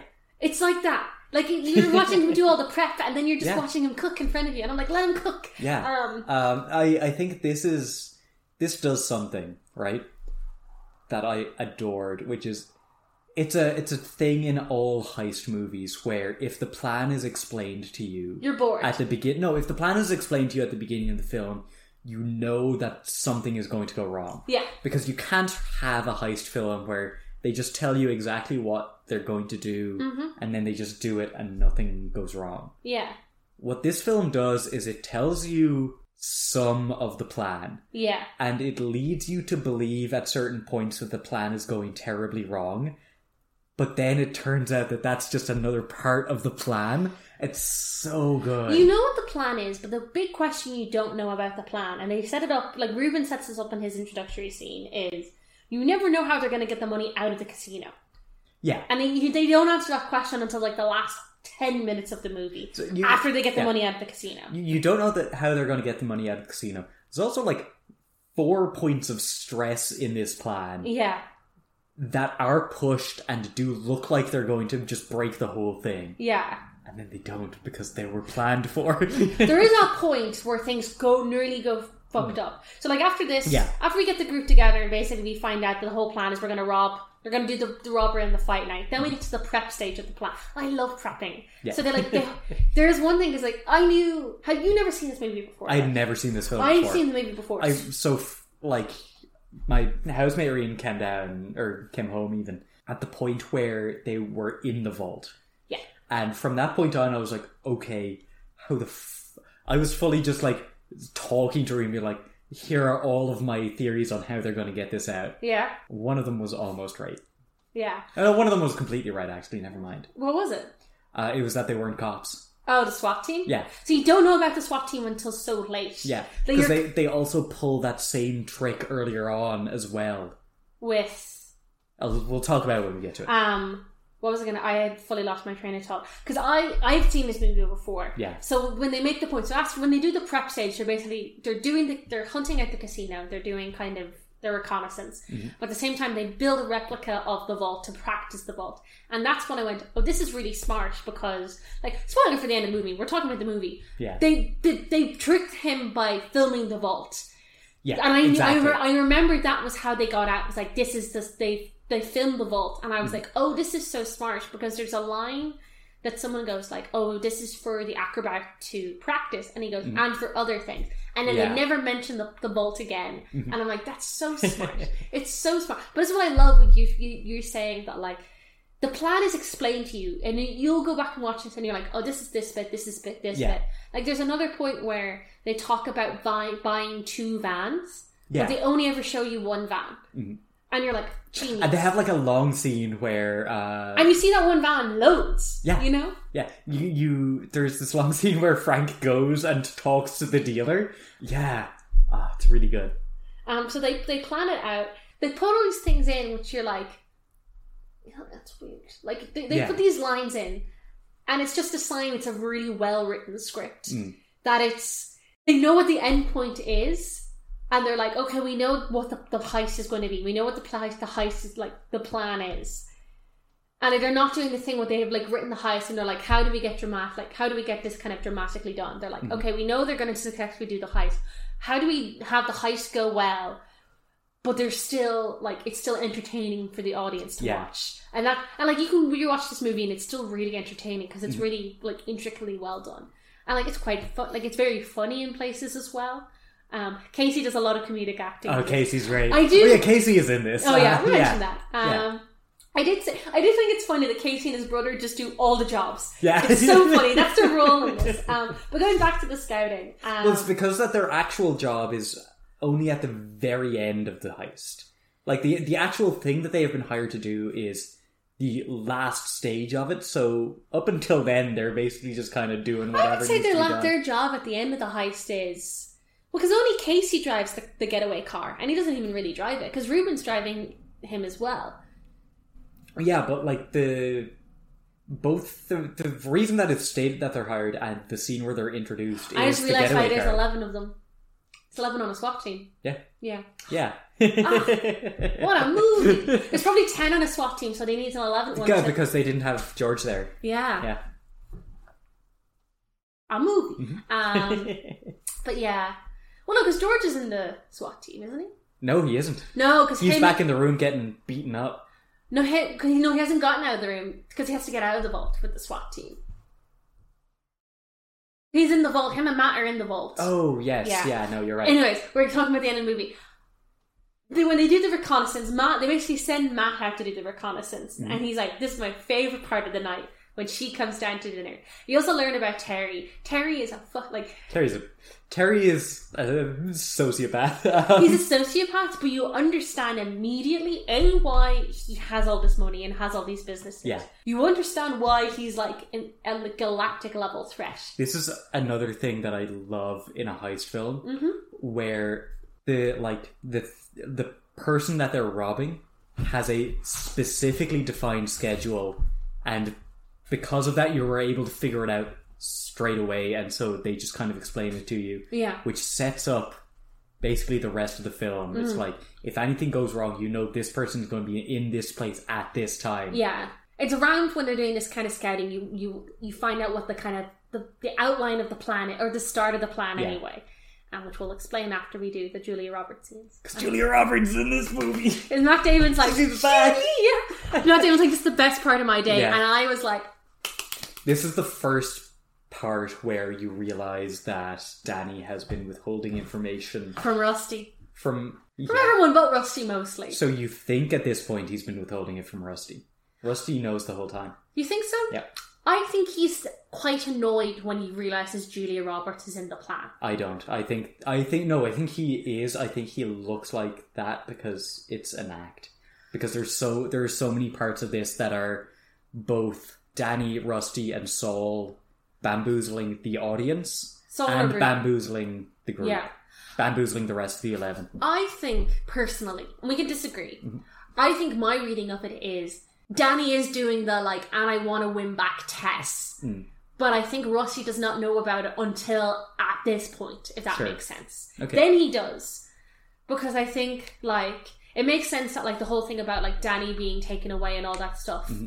Because you're right, like the minute Danny walks into the, stu- the- into the room and he's been like convicted, he's gonna go back to prison. Yeah. Your mom's gonna be like, because that also is part of the ploy of like Danny's kind of the main cover that Terry focuses all his rage on Danny, Hmm. so he doesn't keep an eye out for all the other suspicious activity. But in I, the- I, yeah, I think the the scene with him going to meet Tess at dinner is the second time, the first time first time when Terry ca- ap- appears, Yes, exactly. Yeah. I think that is crucial to plot. But I think that happens after uh, Rusty finds out. Oh, does it? Yeah. Damn. Because Rusty's with Matt when he goes, Julia Robert comes down, and then Terry comes down to dinner. Like, oh, yeah. yeah. Because that's what I mean. I think the yeah. plan. Yes, no, it is. Yeah, because Yeah. he says, oh, yeah, no, her name is Tess. I know her. Yeah. I think Okay. that's when the plan changes. Sure. Not that the plan changes. I think Danny's plan is always, I want to win Tess back. Or, I mean, Danny's plan is, I want to get revenge on Terry. Yeah. But I think the, the added bonus of, and I want to get Tess away from him, Mhm. I think that's when this is realized to Rusty. Because I think Rusty is like, why the fuck is she here? It complicates things. Sure. Like, we could be wrong. We are not the script writers. But I, that's how I read it. But, yeah. Julia Roberts is, ah, Julia Roberts is great in this movie because she appeared and you instantly understand why. She is She's just- severely underutilized in this. She's I used think- more in the later movies from what I've heard. Oh, really? Yeah. Okay. Is Um, she the 12th in Ocean's 12? Potentially, yeah. Nice. she doesn't really have a character because she's basically like she's Danny's ex-wife Mm. who they were together for years and she did not know he was a con man. He gets you never find out why Danny goes to prison. It was some con that went sideways. Yeah. He gets caught. She That he refers to it to Ruben as that one thing that one time. yeah. Yeah. You don't know the sequence of events of she finds out he's a con man and he leaves and he has a mentee bee, Mm. or if it's he's doing a con, she finds out and then it goes sideways. Like you never, you don't know what happened. Yeah. But she's basically They, like, she served the divorce papers of uh, like on his last day in prison. incredible. Yeah. So like she's dating Terry. She's an art gallery, like, she runs the art gallery in one of the casinos. Uh, this was actually filmed in the casino in the Bellagio. Oh, cool. I- So, like, they rented, they were, like, given, like, a quarter of the casino just to film in, which is Nice. incredible. And I think it really adds to it because you really feel like it's a casino. yeah, like them- definitely. yeah. Like a lot of the footage of them, um, like on the C- they have like CCTV cameras. They hack into that as a CCTV network. That's like it's a scene. It's one. Of That's the, a good- it's, that is one of the first things they do in the prep Yeah, is that they the first thing that they do is they test the response time for the uh, CCTV cameras being covered. yeah. Where Brad Pitt just walks in with a bunch of balloons, It's pretends. Casey. Oh, is it Casey? It's Casey because he gets into a fight with his brother. Yeah. He, oh, yeah. That was it. Yeah. He gets into a fight with his brother, and he lets go of the balloons, and one of the co- cameras gets covered. Yeah, And they wait and see how long it takes for somebody to realize. we're so we like this movie so much. We keep jumping between scenes. Oh, I just oh, there's so many bits that I keep getting reminded of that I love. George and Yeah. Tess's confrontation, where Tess goes, "This is why I leave you." I think it's the Julian doesn't get a lot to do in this movie. Uh, That that being her kind of big monologue scene, it's great. I Mm-hmm. Yeah. Mm-hmm. think it's a fantastic because you can totally understand why this woman really likes her ex husband, but Uh-huh. she's just like, "Fuck you, you lied to me." Yeah. Um, she's just such a great actress. Have you heard the story of how Br- how Brad censored the script? No. So Brad, not Brad, sorry, George sent her the script. So what George and Julie Roberts have done loads of movies together. Sure. I think they're quite good friends as well. He sent her the script with uh, twenty dollars attached and a note saying, "I hear you get twenty for a picture because it had been recently been publicized that she was getting like paid like twenty million dollars per picture." And I'm just like, "Damn it, George Clooney!" He's handsome and smooth. Damn. and he's punching up because his wife is so fucking incredible. Who's his wife? His wife is this like amazing humanitarian lawyer Nice. who's like defended like like I will figure out his wife. I think her name's like a, Mor- a Moran or something. Sure. But she is like I think she's been nominated for like a Nobel Peace Prize or something. Nice. ridiculous. Like it is. You meet her and you were like, oh my god, you are an incredible woman. George's punching like, oh, oh, amazing. Sorry. Look, for George Clooney to be punching up, you gotta be, you gotta be rad. Yeah, she's rad. She's very cool. Yeah. But where were we? Uh, We're talking about the Julia Roberts just showed up. Ray, Julie Roberts just, just showed up. I was saying uh, the, the kind of first really sneaky tension bit of the house is when they're doing the data hack with the little like IT guy when he has to sneak in, Yeah. and you're Ah, yeah. like, he's sneaking into the server room, and he's Yeah. so sweaty, and he gets lost because he like rubs his hand and he like wipes off the ink. Yeah, he has like the the map written on his hand, and he's sweating so much because he's so nervous. He like wipes his brow, and it just gets completely fucked. It's out. I was saying this earlier before I, I got distracted. Like went back to talking about the point we were really talking about. So the Bellagio where they filmed it gave them their actual CCTV like CCTV footage. Oh, cool. So all of that is the actual like CCTV from the casino, which I think just adds this really interesting element to it because Mm. I wonder how that worked with the people in that footage. because they gave them so much of the casino to do it in. They just closed Oh, down. of course. So yeah, Yeah, they just closed down that section and were like, okay, people are going to film in this. sure. like- They just go send extras in. Yeah. yeah, Okay. great. Cool. Isn't film great? Yeah. Yeah. Movies are kind of good actually Maybe, sometimes. maybe when we watch a good movie, it's really fun. Yeah. We've been going so crazy. The soup really has melted our brains. We got the majestic coming up. Supposedly that movie's not bad. We'll see. We'll see. Are we are we into the heist? I think we're I into, think. I think we're ready for the No, we have to talk about the big bomb. Oh, the fu- the pinch. The pinch. Yes. So, So, um, This is the only point of the heist that you're like the first point of the heist that you're like, oh shit, this is actually gonna go bad. is, is- our our IT guy going in? Well, you think that's that's normal, just t- heist tension stuff. But Sure. you're like, they're gonna they're gonna hack in Yeah. because Yeah, he he gets into the camera. But the, the point of the heist gets potentially like oopsie doopsies is they blow up Ruben's casino, and that's like the day before the fight. So you're like Yes. seeing these kind of montages. I love the, the whole thing is scheduled to happen around like a, a boxing Same match, match. that's being held in the Bellagio. Bellagio. yeah. So say that's happening, the match happening on a Saturday. On Yeah. like the Wednesday or the Thursday, they blow up this old casino of Ruben's. Um, I love that scene because Oh yeah, it's where great. yeah, it's everyone, so good. everyone turns around to watch the casino explode. Mm-hmm. They usually have this like s- crowd shot, and it's everyone and like they're wearing just Yeah, great. because they've got a bunch of people there, like It's Ruben, a big. I think they've got the or two. no, not Ruben. Um, The- Terry pushes the little plunger. Is it Terry or is it the two box like fighters? Oh no, it is the two I fighters. think it's yeah. the two No, you're fighters. right. So it's Yeah. obviously part of the whole thing. And Julia's there because she's dating Terry. Because Yeah. it's, like, t- t- it's basically Terry doing a victory lap. yeah. And everyone turns around to watch the casino fall.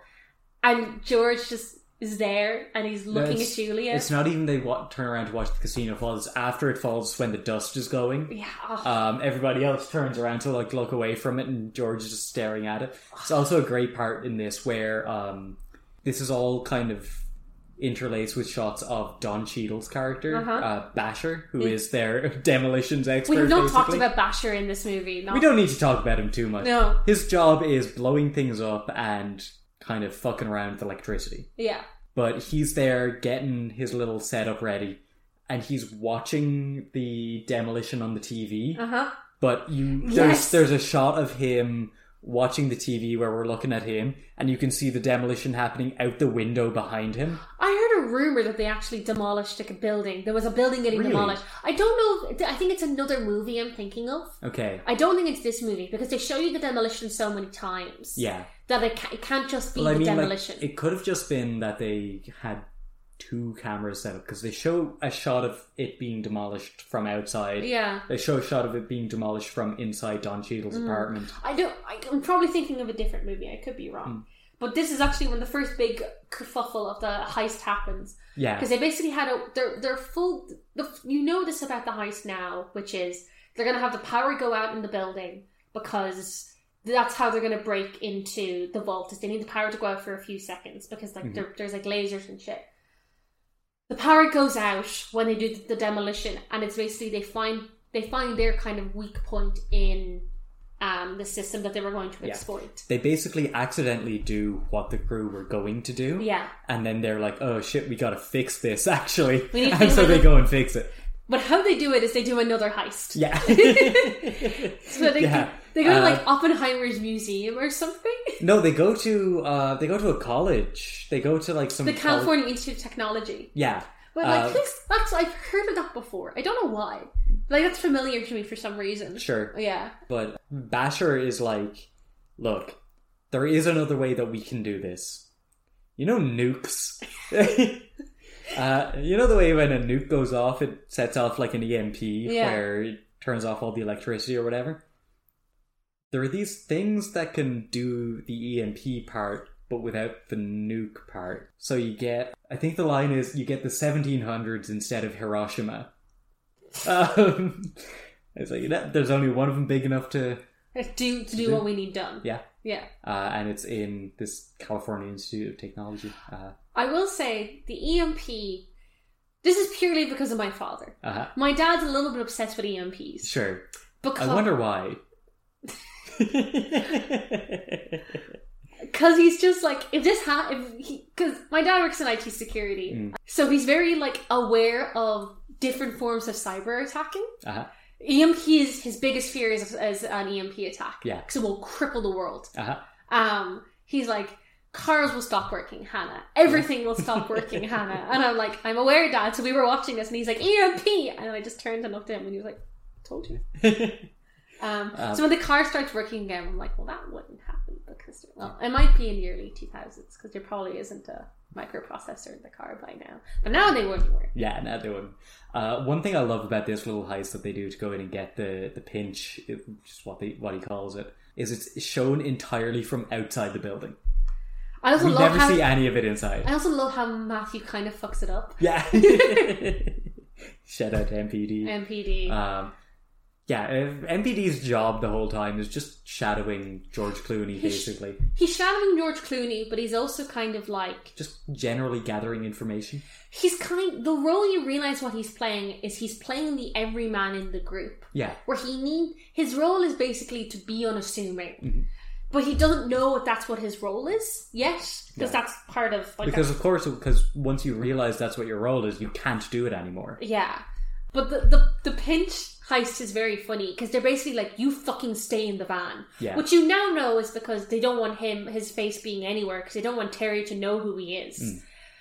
And something I love, I just, I love visual comedy. Yeah, I love visual comedy. There's this great the bit where the bit where he's running up the stairs. Oh, the bit where he runs in the door they run in and they open another door Yeah. and they're like, it's just so fun. It's such a Steven Soderbergh like comedic movie. Yeah, Like, seems I actually re- I forgot how much I love Steven Soderbergh as a, a like comedy. there was something else that Steven Soderbergh directed that we talked about. It's He's in- he it's directed- Shay. It's Shay Part Two. Shape Part Two. Matthew is his muse. He's, he's been in nine of his movies. Just like us.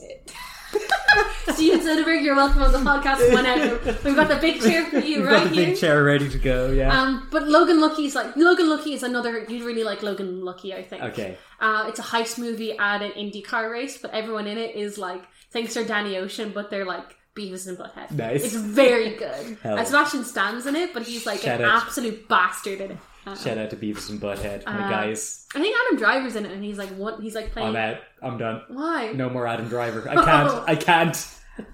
Daniel Craig's in it, and he's very good. Ah, we're, yeah, we're, we're back, baby. yeah, we're back. That's very good. Ah, I really like it. Are we, should we get into the heist? Yeah, let's get to the heist. Yeah, the heist is great. The heist is fantastic. This is one of the best film heists I've ever seen. It's just so well done. Yeah, This is why I think I I know everyone's like, oh, the oceans are great. I think the other two aren't as good because the heist isn't as good. If Okay. that makes sense. I haven't seen them. I could be wrong, sure. but the heist is just so well done because it's what you said earlier. Every single bit is so you think something is going wrong and then actually it's going perfectly. Mm-hmm. I love. You also find out that Danny has been blown because he's been blocked from the hotel. Yeah, because he went and he he went to a restaurant when Julia Roberts was there about to meet up with Terry, Yeah, and he basically sat down and had a talk with her, and Terry was like, Terry "You." showed Uh-huh. and Terry showed up. I was like, you. Yeah, So he's been black or black or red flagged in the hotel Red or flagged, something. yeah. So they're like, Matt, you're now taking George's job. And Yeah. he's like, What? and basically what Matt's job in this movie is, and you've heard what Matt's job is in, because it's in the fucking title sequence for the podcast. Nevada Gaming Gaming Commission. He has to basically pretend to be the Nevada Gaming Commission because they Yeah. they tell you Sheldon Lewis, I believe. Yeah. Fa- They basically tell you for every bet they place in the casino on the fight night, they have to have the same amount in cash because it basically has to be like, what if you have to do all your bets? exactly. Yeah, if they have to, they have to be able to pay out every bet Yeah. that has been placed. So that's the reason they do it on the fight night because it's like 150 million. So he's basically there to be like, I'm the gaming commission. Another thing's happened with the gaming commission, so he, he's there. Yeah. I love the gaming. I love that. I want to talk about that comedic that scene with him and Frank in a bit because I think it's really funny. So funny. It's so funny. Yeah. But like it's that's this is the way reason the movie's just so funny. It's just they just they give you a lot of time for it's obvious so obvious that these guys are being suspicious. Mm-hmm. But because these are people trying to like do their normal work day, they don't think it's suspicious. Yeah. It's so good. And like another thing is that all of the characters are so well established so quickly that like it, it's that comedy thing where it's just taking a character that you understand very well and putting them into a situation that they don't work well in. Like That's so funny. the re- like the reason that Matthew or his name's Linus in the movie. The Yeah. Linus, reason Linus goes in after when they're doing the pinch robbery is he's stuck in the car with Casey Affleck and his brother, and they just constantly fight whenever they're Mm. Yeah. on screen. It's so funny. Like it's quite stupid, but it's so funny. it's really funny, yeah. yeah, There are a couple of things that are set up before the heist actually happens. yeah, which is we see Saul getting ready for his big performance as this Russian oligarch, and he's sitting on his bed and he gets up and he kind of like stumbles a little bit. you see him taking He looks- medication. You see Um, him taking medication. Yeah, he also sets it up with Terry when he's in his Russian oligarch persona. yeah, that he basically is getting a delivery the night of the fight and he wants to put them in the vault. Mm-hmm. So that's you're like, okay, that's how they're getting the, the things into the vault. yeah, You also know that once once they put the acrobat into the cage, they have 30 minutes to blow open the doors of the vault or Yeah. he suffocates. Yeah. And you see them practicing where he basically has to do this thing where he like is in the in this kind of little cage. It's like a um, like a bit like a steel bin yeah. and he has to like do a flip on, on to get to like open the doors of the vault. Mhm. Um, which you like see him doing the practice thing, and then you see it again when they're doing the robbery. And I think I, I I think from here on out it's more interesting to talk about the things that look like they're going wrong. So the, one of the main things that looks there's a every every member of the heist has like a oh shit moment. I Yeah. feel like besides Matt, Matthew and Frank, they're perfect at their roles. Yeah, one of the big ones is that uh, Danny Ocean gets uh, kidnapped, Kidnapped. and beaten essentially. Yeah. he gets he walks in because he's basically that's the thing before the heist starts he co- does the same thing he did before where terry's been grabbed by matt to do that his kind of side of the heist Mm-hmm. he goes and stops runs into julia yeah, and basically is like i'm off yeah. i'm he- going back to i'm saying goodbye uh, and he kind of gives her one last kiss and lets her on her way Yeah, a and little then kiss she- on the cheek. and he goes she goes to the fight Mm-hmm. and as he's leaving he gets grabbed by two of terry's goons and thrown into like a, a conference room the only room in the building that does not have a camera in it, yeah we've established. Yeah. Um, and, and, And- then terry comes to visit him after he he's done dealing with the, the matthew show yeah. No, does the does the bigger guy show up first, or does Terry show up first? terry shows up first Yeah. Yeah, this is another one of those things where it might be a little easier to talk through, like each character individual plots rather than uh let's leave matthew to the end because he kind of coincides back with george which we've just kind of talked about yeah definitely so so saul's whole gambit is Saul's gambit is hilarious because he's just pretending to be this Russian oligarch, just being a russian just oligarch playing at the high rollers table the whole time. waiting for this delivery of emeralds, which that's when Mm. you see um the Buster making is the fake emeralds. Yeah, Um which you Uh, know which- Basher. sorry, Basher. Which you then realize later is the explosives. Yeah. Mm-hmm. Which is I'm like, oh genius, that's how you get them into the vault. Yeah, Um you learn this at the end of the movie, but it appears that Sol is just having a heart attack. yeah, because they set it up that he looks deathly ill. Um, Yeah. He has had this moment, like in, In the, the- ap- in the apartment where he's getting ready, where he's like clearly disoriented and doesn't like time needs He's to take a sweating second. like crazy. He's se- sweating so much, and he has a heart attack and dies. like he's watching them bringing the fucking briefcase emeralds in. into the into the vault because Terry is like, okay, oh, no, on the, as they're going Oh, in, it's just pointed at me. yeah, uh, a- a- as the briefcase is being brought in, And it's being brought in They- by the boys. the br- it's being brought in by the boys who are pretending to be this Russian oligarch's bodyguards. and the guy But- being like But they're "Saul!" they're walking across the casino floor, and just this random dude I love who it. was a Bucky Buchanan, um, just is like Saul. Is that Yo, fucking- Saul? I know Bu- you. Is that, is that a reference to something, Bucky Buchanan? Uh, James Barnes Buchanan is Bucky. Uh, Bucky Bucky, Barnes, is Bucky yeah. Barron, but Bucky is just a general nickname for the name Buchanan. Yeah. like it's from long before then. I know, that's Just what. looks like it because your brain's been destroyed by the MCU. Now it's been destroyed by Sebastian Stan. Yummy! Mine is not. I have resisted thus far. You're doing a Matt Damon podcast Not Sebastian Stan podcast. yet. Season six, baby. season six! if we do season six, we will, we will be in our 30s. yeah. Sorry, the passage of time. Um, Anyway, anyway, speaking of the passage of time, we're two hours ten minutes into this record. it's going to be our longest episode. yeah. Guys, we're so. s- I hope you, this is. the Makes, majestic is going to be forty minutes. In, uh, in out, baby. Yeah. Um, okay, so we've done. yeah, so- Saul's. no, so Terry is suspicious of Saul because this guy. He also just doesn't trust him. Like it's a Yeah. random Russian oligarch. He's never heard of him before, but he's been spending enough money that he looks kind of credible. Yeah. But this guy calling him by a different name on the casino floor, who clearly s- thinks he knows him, but Saul is denying any involvement with. He's like, okay, no, I don't, I don't trust you at all. What we're gonna do is we're gonna let you take all that shit down into the vault, but you're going to sit and watch it happening on the monitors. So I'm not capable for whatever the fuck goes down. exactly. Yeah. And this is when he has the heart. This someone has a heart attack and dies, and you're watching. A, there's kind of a definite like end of the, the end of the part of that ha- the hack, which kind of coincides with him collapsing. Yeah. Um. So before that, you also see the boys get Saul's goodies or his like, emeralds are on a, in a briefcase, and Mm-hmm. Yeah. that is in the cage that you see Casey and his brother kind of bring in Yeah, with the amazing Yang with also the amazing in it. with the amazing Yang in it, and that is kind of like them sinking that in is so funny Yeah. because their whole kind of shtick is they start bickering, Yeah. and people find their bickering so annoying because they're like basically Yeah. dressed as like people who work in the, you know. Uh, in the uh, casino, that they're just like stopping. We need to look professional. So that's how they kind of Mm. Yeah. get the cage in.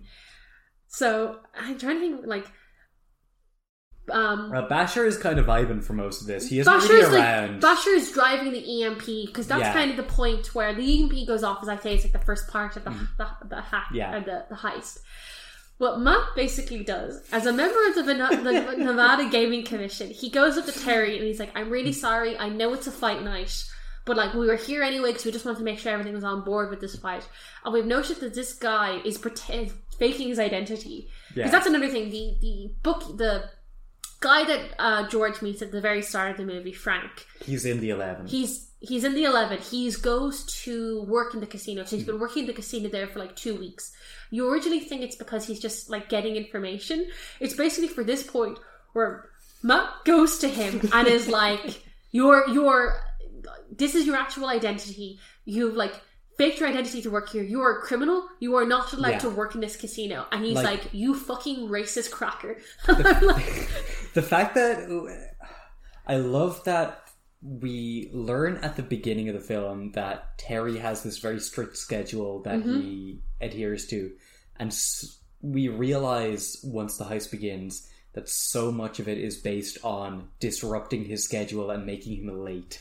making him late and making him a bit flustered Exactly, because he's yeah. just he's just not thinking clearly because so much other stuff has gone on. and it's also fight night. it's like, also it's probably the busiest night of his like It, i- it year. is the busiest night of the year for him. 'cause Yeah. They go through like a list of um like the vault has this much money on in it on like a weekday night. Yeah. This much money on in it on, On a Saturday. Saturday. This much money like 16k or something like that. Uh, no, 160k. Yeah. On a fight night. 160 mil, Oh, mail. Sorry. Yeah. Never mind. Yeah. 160k. Yeah. That's not that's not enough for a heist. no. Um, so like the not a very profitable heist, maybe. Yeah. Maybe one guy. Um, but that's the whole thing. You're completely right. Where it's like, and that's and that's the kind of the genius of it. Of like, he's flustered because like Danny's here, so he's like, so he's just so like, you know that like his routine is he does all this stuff. He goes and co- to the kind of floor. You also realize that Danny going and talking to Tess. Tess was also part of this. Yeah, because the night before Danny being here, he is like. Danny is this like fucking devil that's like haunting my casino. He also knows that Danny is a thief. Yeah. So he's Um, like, Danny is here. That is like a chaotic energy I have to deal with. I have to deal with this fucking Russian oil oligarch who's asked me this weird request. So he's like, that's fine, I can deal with that. Oh no, why is the fucking Nevada Gaming Commission here? I'm already kind of late. Um, and then he has this very awkward scene where he has to watch this man get fired. A member of the Nevada Gaming Commission ac- be accused of, Of racism. racism. And Matthew is so pathetic here. The It- part, it's he- so he's funny, channeling because he Tom also- Ripley but here, I feel. he also like intentionally, accidentally, bumps into him. bum, uh, intentionally, accidentally bumps into him. But uh, like moments before that, he intentionally uses a like racially insensitive term. um, and the guy's like, "What the fuck did you just call me?" It's so good. Oh, Yeah, 'Cause it's you're- really good. You can just because it's, it's this moment where he says this. The guy goes for him. He bumps past Terry. he kind of He cowers. kind of cowers away, and then like you can see Terry is focused on the other guy, and Matt just kind of like gives him a nod. And He's like, he's done. He's done it. yeah. It's like, It's just so well done because you totally imagine, like It feels- you, can, you can imagine a, in a worse movie they would show you the prep scene yeah, for it. because because of the way that it's shown, it feels like Frank didn't know about any of this. Yeah, Um, it's so good. but it's also like a worse movie would have this be a really long scene of Matt saying more and more racially insensitive stuff to get a Yeah. laugh out of you. Exactly, And this yeah. movie, it's like. No, this is how it would actually go. It would just be really intense. You know why Terry is like, for fuck's sake, Yeah, he's. I mean, this is the reason they do it. Is you know part of the schedule of Terry is he has these codes to the vault, so he gets given them like 15 minutes before he changes. So you're like, this is a Yeah. part of the like strict schedule. So he gets delayed all this. He doesn't get to have dinner, so he's like, he, he didn't get to have dinner, so he's hangy. Yeah, and he he's didn't not. get to see Tess. Then he gets to see, he does see Tess, but he basically like before he gets to see Tess, he does the Nevada gaming stuff. Then he goes and is basically like, Danny, fucking leave my girlfriend alone. Yeah, And he's like, I'm leaving. And he's like, good, you're gonna Yeah. get beaten up now. yeah, And then Matthew squirrels away with the codes. yeah, And then at the kind of same time, you see Danny is about to get the living shit beat out of him. Mm-hmm. The fight is about to start. yeah, And you also see the EMP is about to go off. yeah. And this is also when Saul collapses. I feel. Like so much stuff So- kind of happens, and you're like, where is this going? One of my favorite parts of it is the part where. al- Also, uh, during all of this, Rusty is for the most part in like the, the room that they have booked Yeah. for the Russian oligarch, which is their kind of base of operations for the whole thing. Yeah. with our IT guy keeping an eye on the cameras. You Rusty's role is more in the end. You know what his role is at the, by the end. It's of, it's in the planning stage and at the end. Like we f- we find out what he does at the end. But he also Right. does something very funny after the MP goes off. Yeah, Yeah. yeah, um, so the EMP goes off during the fight. Yeah. And I love the. Also, actually, before Hmm? the EMP goes off, um, because when the EMP goes off is when George makes his escape. Um, Is it? Yeah. Because it gets. Basically, the man that they are going to send in who Terry's hired to beat up Danny Yeah. is just a friend of Danny's. he he. It's just a guy that Danny has previously paid off. And he's like, oh, how are your kids? And he's Yeah. like, my wife's My pregnant. wife's pregnant again. he's like, ah, jeez. it happens. Yeah. um, I love something like that, which is like, of Yeah. course, Danny would have befriended this guy before. There are It's so many parts of this that are just like, oh, this is a guy that Danny knows. like- so the EMP goes off, and the fight just goes thrown into chaos. Yeah. and Ter- Terry, Terry is so angry. Yeah. because he's like, this is you can just see in his mind, he's like, this is Danny Ocean's fault, but he can't, he Can't prove it. he can't prove Yeah. it. Because it could just be like fully. There was a blackout like two days ago. It just could be another blackout. Yeah. I also love how everyone invades the boxing match. Yeah. Like you would just know, like imagine Twitter if that happened now. That'd be so funny. It'd be so good. Yeah. Actually, no, not Twitter, X. Fuck and off. it would be terrible because it would be all neo Nazis. At a boxing match, No, on Oh. X talking about it. I just mean like the, the memes would be delicious. oh, yeah, there, there would be good memes out of Did I it. tell you they're doing a F1 race in Las Vegas this year? Oh, good luck. It's at 6 a.m. It's at midnight in Las Vegas. Hell yeah. Um, they're And they're closing driving in a. No, I guess. It's on the I strip. Guess, yeah, I guess Las- Las Vegas is never dark. But they're like closing down the strip, and they're going to be Damn. like driving down it. I think it's going to be messy. They must be pumping some fucking insane money. You can into watch it that. from the casinos, like from the pe- like penthouses in the casinos. Damn. I say it's cool. I, I'm sure it is. I think it's all- an obscene display of human uh, fucking Hubris and wealth. hubris, yeah. Yeah. F1's a stupid sport. Um, we'll get to talking about F1 and when we get to Ocean's 13. sure. I, can Anyway. talk, I get to talk about the, the Ocean's diamond that went missing. All right. Danny Ocean's diamond. Yeah. It's a real thing. Damn. Okay. Um, yeah, I'll explain when we get to the relevant movie. Um, Sure. The MP goes off. Saul collapses. Uh-huh. You think you genuinely think he is dying? Yeah. No, because it's it's been set up so far that like he just has some kind of health issue, and like when they first meet, even uh, like Brad- he's an old man. he's he is elderly. He is retired when he's first approached about the job. Yeah. And Brad is like, if at any point you feel like you need to step away from it, like you're out. You're out. You're You're good. fine. You're good. You kind of get the vibe that Saul might be Rusty's mentor. That's kind of the vibe I got. Yeah, because Rusty is also the one who sees him when he goes when he has that first little bit of a wobble. Yeah. Yeah. So it's very weird to- when they call a medic for Rusty, or not for Rusty. They call a medic for Sa- for Saul, And, it's, Brad Pitt. and it's Brad Pitt with fucking Michael Myers wig. yeah. No, no, genuinely, it's a Michael Myers yeah. wig. Yeah, no, it is. Yeah. It's it's It's Brad Pitt and the fucking two attendants are Casey Affleck and his twin. I do love that Um, those two fuckers are doing all the odd jobs. It's, They're the everyman. it's so funny. So they Brad were, Pitt, Brad Pitt comes in and he's fully like, "This man is dead. this man has died." and he's like running through because you you're right. You're like, what the fuck is Rusty? on- Oh, Yeah, yeah, still Rusty. is yeah. on. You you realize it immediately once it's him that comes in. It's like they just need to get this guy out of here. So they get him out of here. Matt's and he's he goes back up to the control room and Yeah. he's there for the for most of Watching- the rest of the heist. Yeah. yeah. It's also at this point when the power goes down, you see because no, it's D- Danny Ocean gets out of the. Um, we actually missed an important thing because before the EMP goes off, Matt sneaks into the bowels of the Yes, sneaks into the bowels he of the pretends casino he left something and behind. left his pager behind. Yeah, and because Terry is so thrown off his schedule, he's, He's- just like he's just like just go get it Just go get it. He uses the code he's just stealing from Terry. Goes Yeah. down to this like because he's a elevator. pickpocket. yeah, That's why he's here. yeah. Yeah, But he also goes down into the bowels of kind of el- this elevator, and he's going down.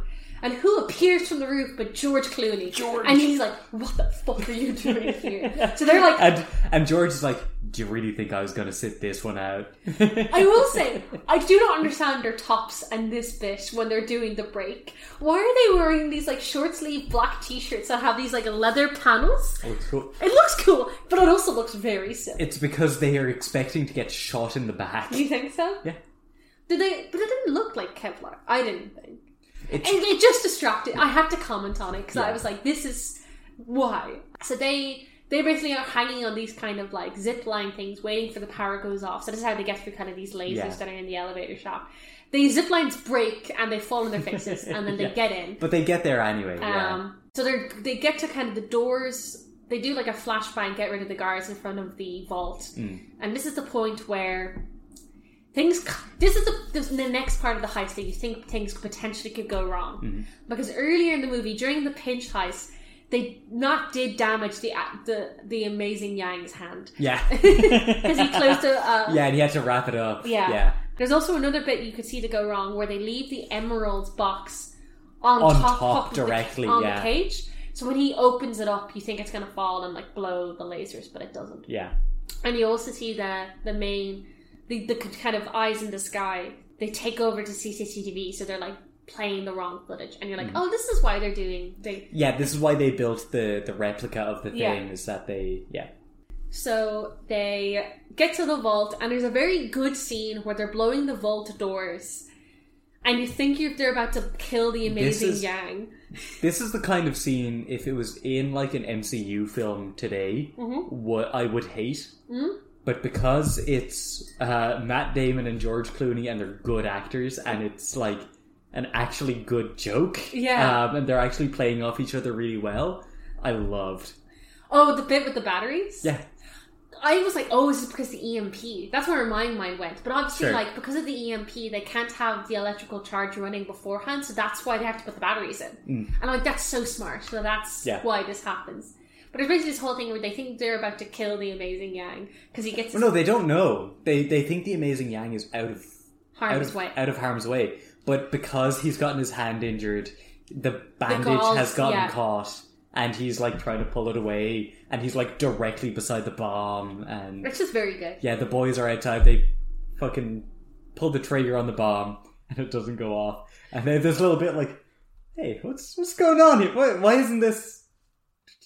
It's a very, it's a very like you're exactly right with the MCU kind of humor because Yeah. it's this is it's actually very it's a good kind of release valve of It tension. really is. Yeah, You, that's, and you need it because you're so yeah, tense up to 'cause this that's- point. Yeah, and also in an MCU film, they wouldn't build that tension. No. They would just have this like randomly. Because in a Timmy scene. from like Wyoming has like gone on Instagram because he's like not been like given serotonin in the last ninety seconds. yeah. so they're like, no, God, that was very shady to me. I'm sorry if you are Timmy from like Arizona or Wisconsin. Timmy from Wyoming. If you're listening to this, we know. Stop playing Candy Crush in the movie theater. Play Merge Mansions. I'm so addicted to Merge Mansion. yeah, you're Timmy from Wyoming. I don't play it in the movie theater. No, you get up and dance. Yeah, uh, it's what you're meant to do in that movie. Anyway, update on update on concert movies. Uh, good friend of ours went to see the Taylor Swift Eras film. Twice. Uh, apparently, the first one was the worst film experience she has ever had. Yeah. But I'm also like, she did say herself, she's like, I should not have gone opening night. And I'm like, yeah, probably. Like, Swifties are a menace and should be destroyed. I love that fucking Twitter that tweet I sent you of them doing the, The Midsummer Dance, yeah. We were just there doing like a ring circle, and it is really cute. But I was like, it's just giving midsummer. Yeah, it is. So the, they get into the vault, and this is when Danny is like, well, Danny doesn't do it. I think Brad, Brad kind of this is the- Brad's other role is he's basically the voice at the other end of the phone who's cyberbullying Terry. Yeah. and he's kind of the voice of the, the robbery because obviously Terry doesn't know who he is, and he's like, we have guys in your vault. We're going to leave half the money behind, booby trapped, and we're going to steal 80 million. You're going to basically open the doors of the vault with your men, take the ba- these bags out into a van we've marked, and let us drive away. And he's like, cool, call the SWAT team. And, that, and it happens, and you see the boys, and they're like, something I really like about this section of like, once, they, once they've kind of called Terry, it happens really quickly It really does. and yeah. you're and I find it very like you're unsettled because you're like the, the big question you've had all the way through the movie. It's I bet they kind of set up the most because they do like even in that first scene with Mm. Ruben. Ruben's big kind of points Is are how do they get out? how do you get out because no one's ever s- like the the person the first person that left the casino. No, it's not Ruben. It's Saul. No, it's Ruben who goes like, "How do you get out?" It's Saul. No, it's Ruben. It's Saul in their first m- meeting. no, it's not. It is. It's Ruben. I can. Uh, we can go watch it right now. you're wrong. Oh yeah, If you're wrong, you have to watch another season of Girls. done. We'll be back in one If moment. we're wrong, If I'm I wrong, have to watch another season of Girls. If you're wrong, you've watched the first season of The Good Doctor. okay, shaking it. Done. Do you want to do this right now? Uh, we'll do it after. Yeah, no, we'll do it now. Well, we- we have checked the tape. Yeah, all right. I hope you're ready for some more girls' book report. Can guarantee Saul also does bring it up.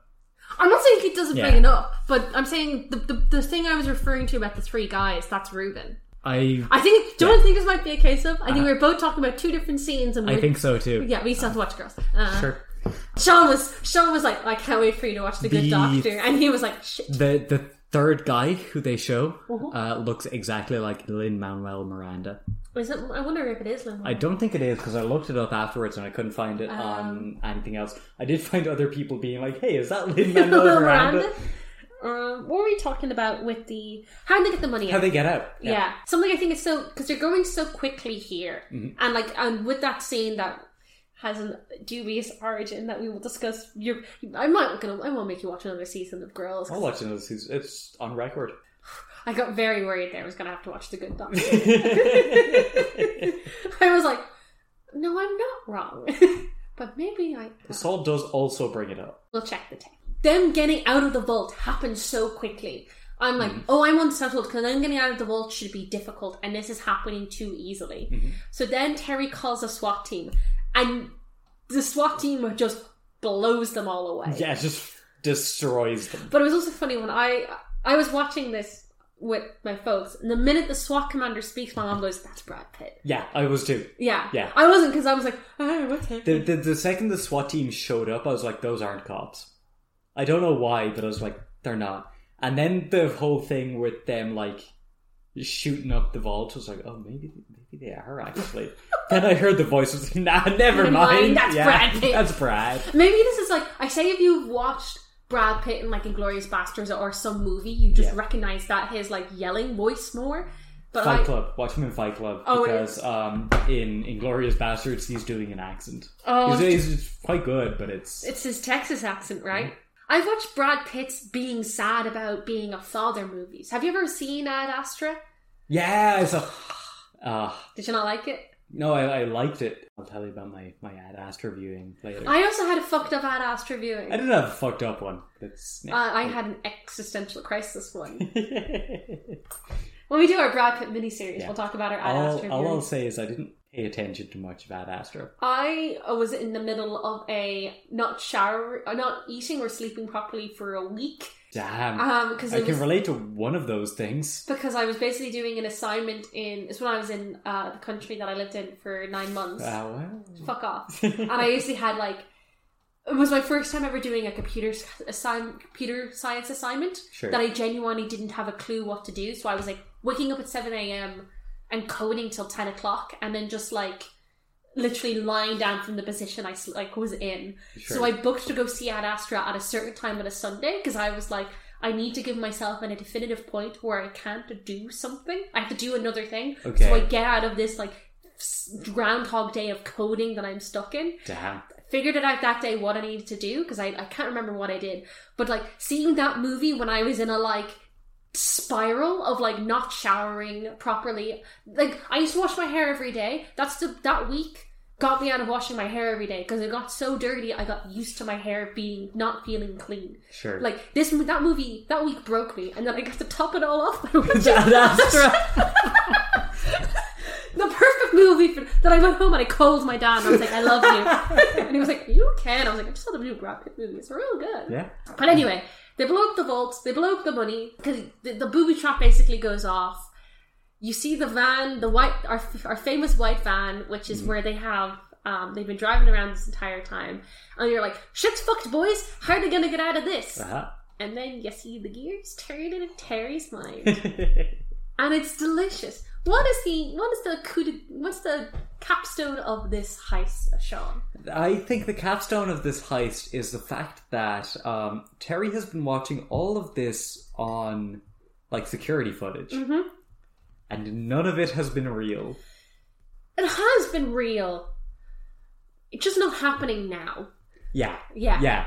Um, what they've done, what happens is they Terry realizes that the like tiles on the floor don't have what's the name of the casino The again? Bellagio. Yeah, it, they don't have Bellagio like written on them. Yeah. Which was installed like a couple of days before the Yeah. Tuesday before. yeah. It's like, shit. Somebody has made a recreation of this and filmed it there. But he, and it's also at the same time where his his goons have followed the white van and like blown up the white van. And all Oh, the yeah. money, and all the money they've been like, because you basically see these like bags that are like X with marked, like these yeah, kind of and he sends guys to follow the van. yeah. Yeah. and you see the van kind of like they open up the they rip up the van and all the stuff the van explodes or whatever and it's just all the paper they think is money is um or like flyers for hookers. these flyers for hookers and strippers um and what you basically realize is the SWAT team is our is our guys Yeah. I love that you the see that SWAT Saul team are the eleven. I love that you see that Saul's alive Yeah. and he's one of the SWAT guys. Yes. It's so good. But- and they just when you see the SWAT team leave, and how you know the SWAT team is the gu- the guys is there's this little like just before the heist starts, there's the shot of them loading stuff into the white van.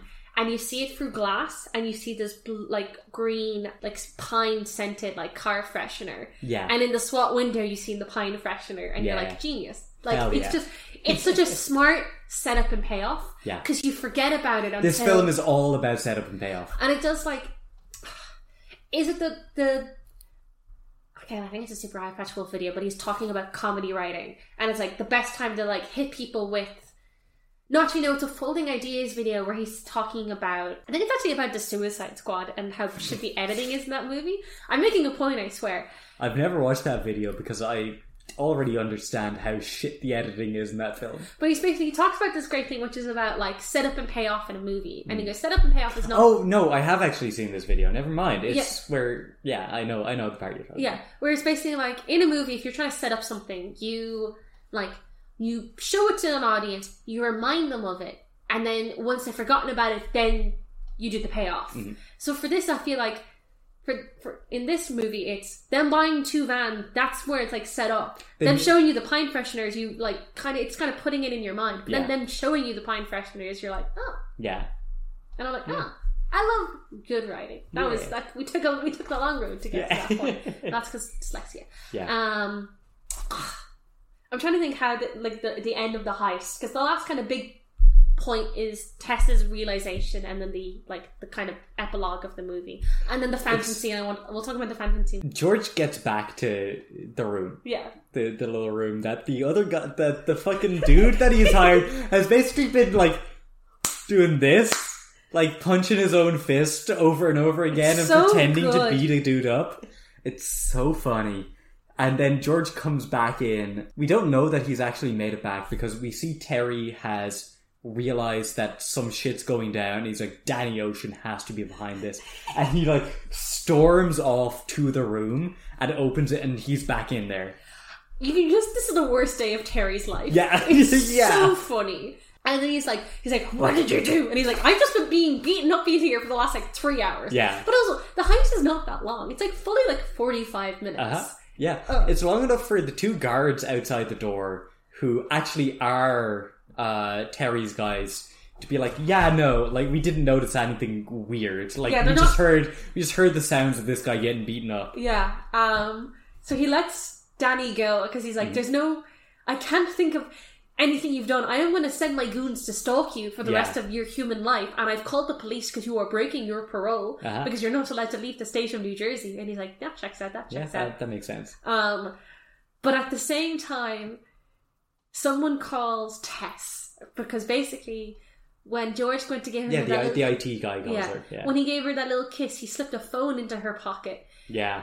and they turn on the screen because she's basically in some like room of the hotel, and it's basically like No, the phone was earlier. The phone was um, at the when the EMP goes off. They she hands it over to Terry, and that's Yeah.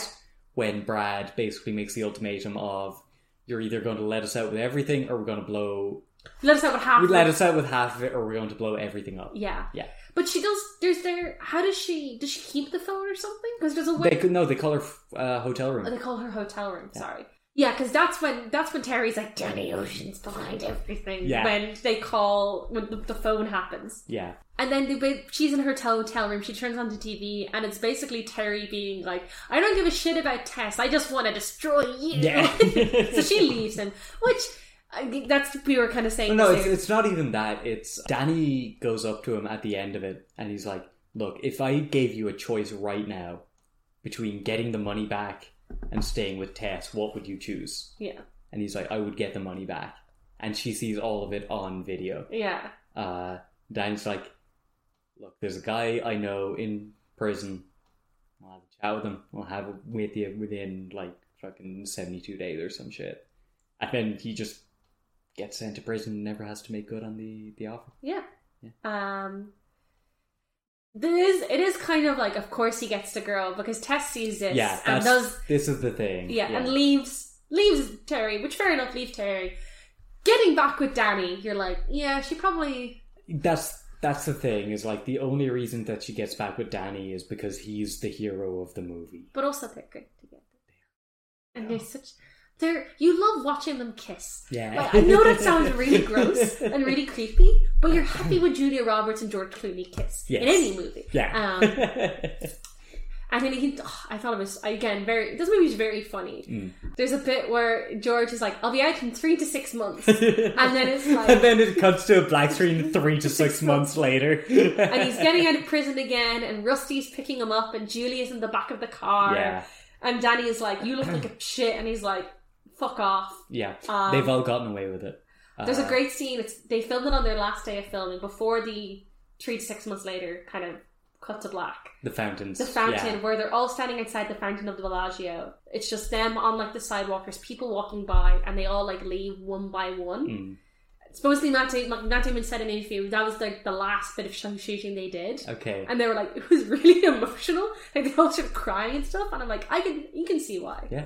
It's just a great. It's like a very cute little forty-five seconds of like, and, and they all go into the wind. Yeah. Because I don't think this movie was pitched as like the start of a trilogy. When Yeah, probably not. I- Yeah. yeah. This it's it works on its own, you know. I miss movies that are like, yeah, this could be a standalone Uh-huh. or in a trilogy or in, se- or in a franchise, but the movie's going to be good regardless. Yes. you know. I, I miss when trilogies were born out of the first film just being really good and successful yeah. and not being like, we have a trilogy to make here. Well, this is phase two of Matt Damon's career, Yeah. so. But yeah, they cut to Danny gets out of prison. Tess is with him, and she's. I love the line. She's like, "We need to get Rusty a girl." Yeah. I just. I want to Yeah. see the movie of Rusty and Tess on a ro- American road trip. Hey, maybe that'll be Ocean's 12. I don't think it's Ocean's Twelve. Damn. I wish it was. Um, I've never seen it. Ocean's Twelve could be good. I don't know. I hope it is. I just don't think it's good as this one. Yeah. You know, and that's what I've heard. Like, you know, this is such a great movie, Um, Anna, all I'm going to say is What? uh, very few films I could put below this film. Put below this fi- film. Yeah. You mean put above this film? Uh, yeah, no, there's a lot I could put below this. Never mind. Uh, very few I could put bu- above this film. Yeah. We'll get to the rankings in a bit, but Uh-huh. before then, is there anything else we've missed to talk about the movies Um, before we get into the the- we get into phase three of our?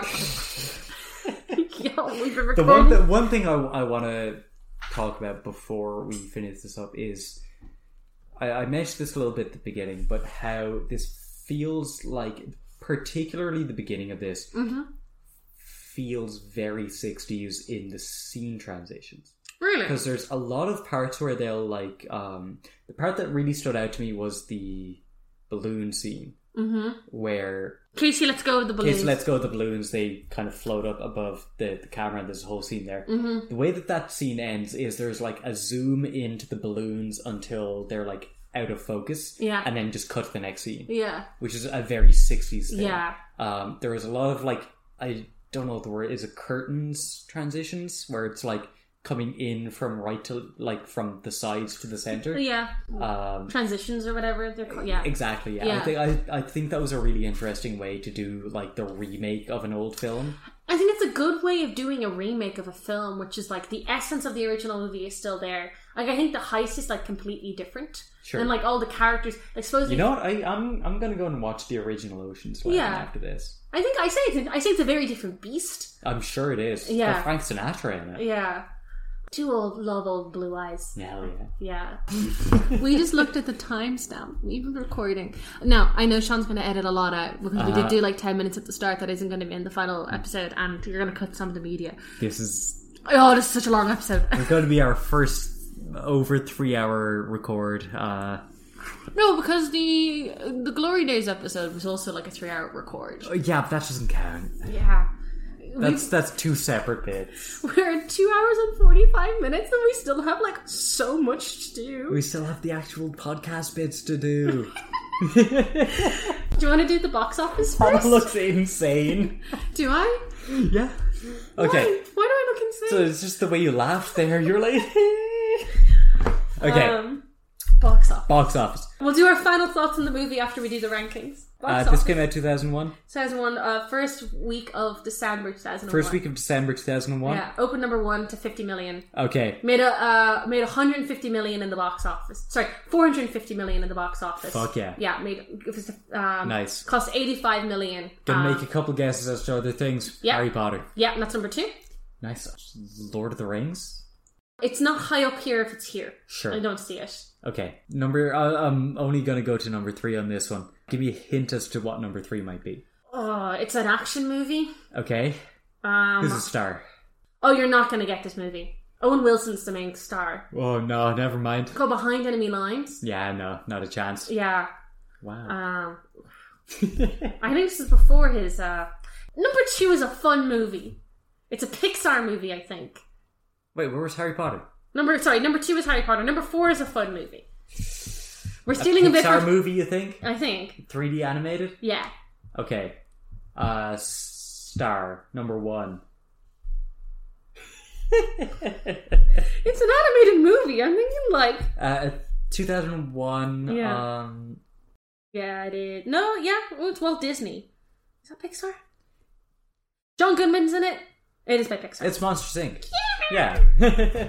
I love Monster Inc. Monsters. Inc. I love the opening of Monsters Inc. I love the, ti- the title credits for Yeah. the jazz. Yeah. Um, some other things. So the other things that are Yeah, in the I'm box not gonna office guess this anymore. week: uh, Spy Games, Black Knight, Shallow Hole, Out Cold, Amelie. oh, Shallow Hal. Uh, yeah, what's that? I don't I've know. seen that one. Um, Domestic Disturbance, Life as a House, The Wash, The Heist, Thirteen Ghosts, Training Day.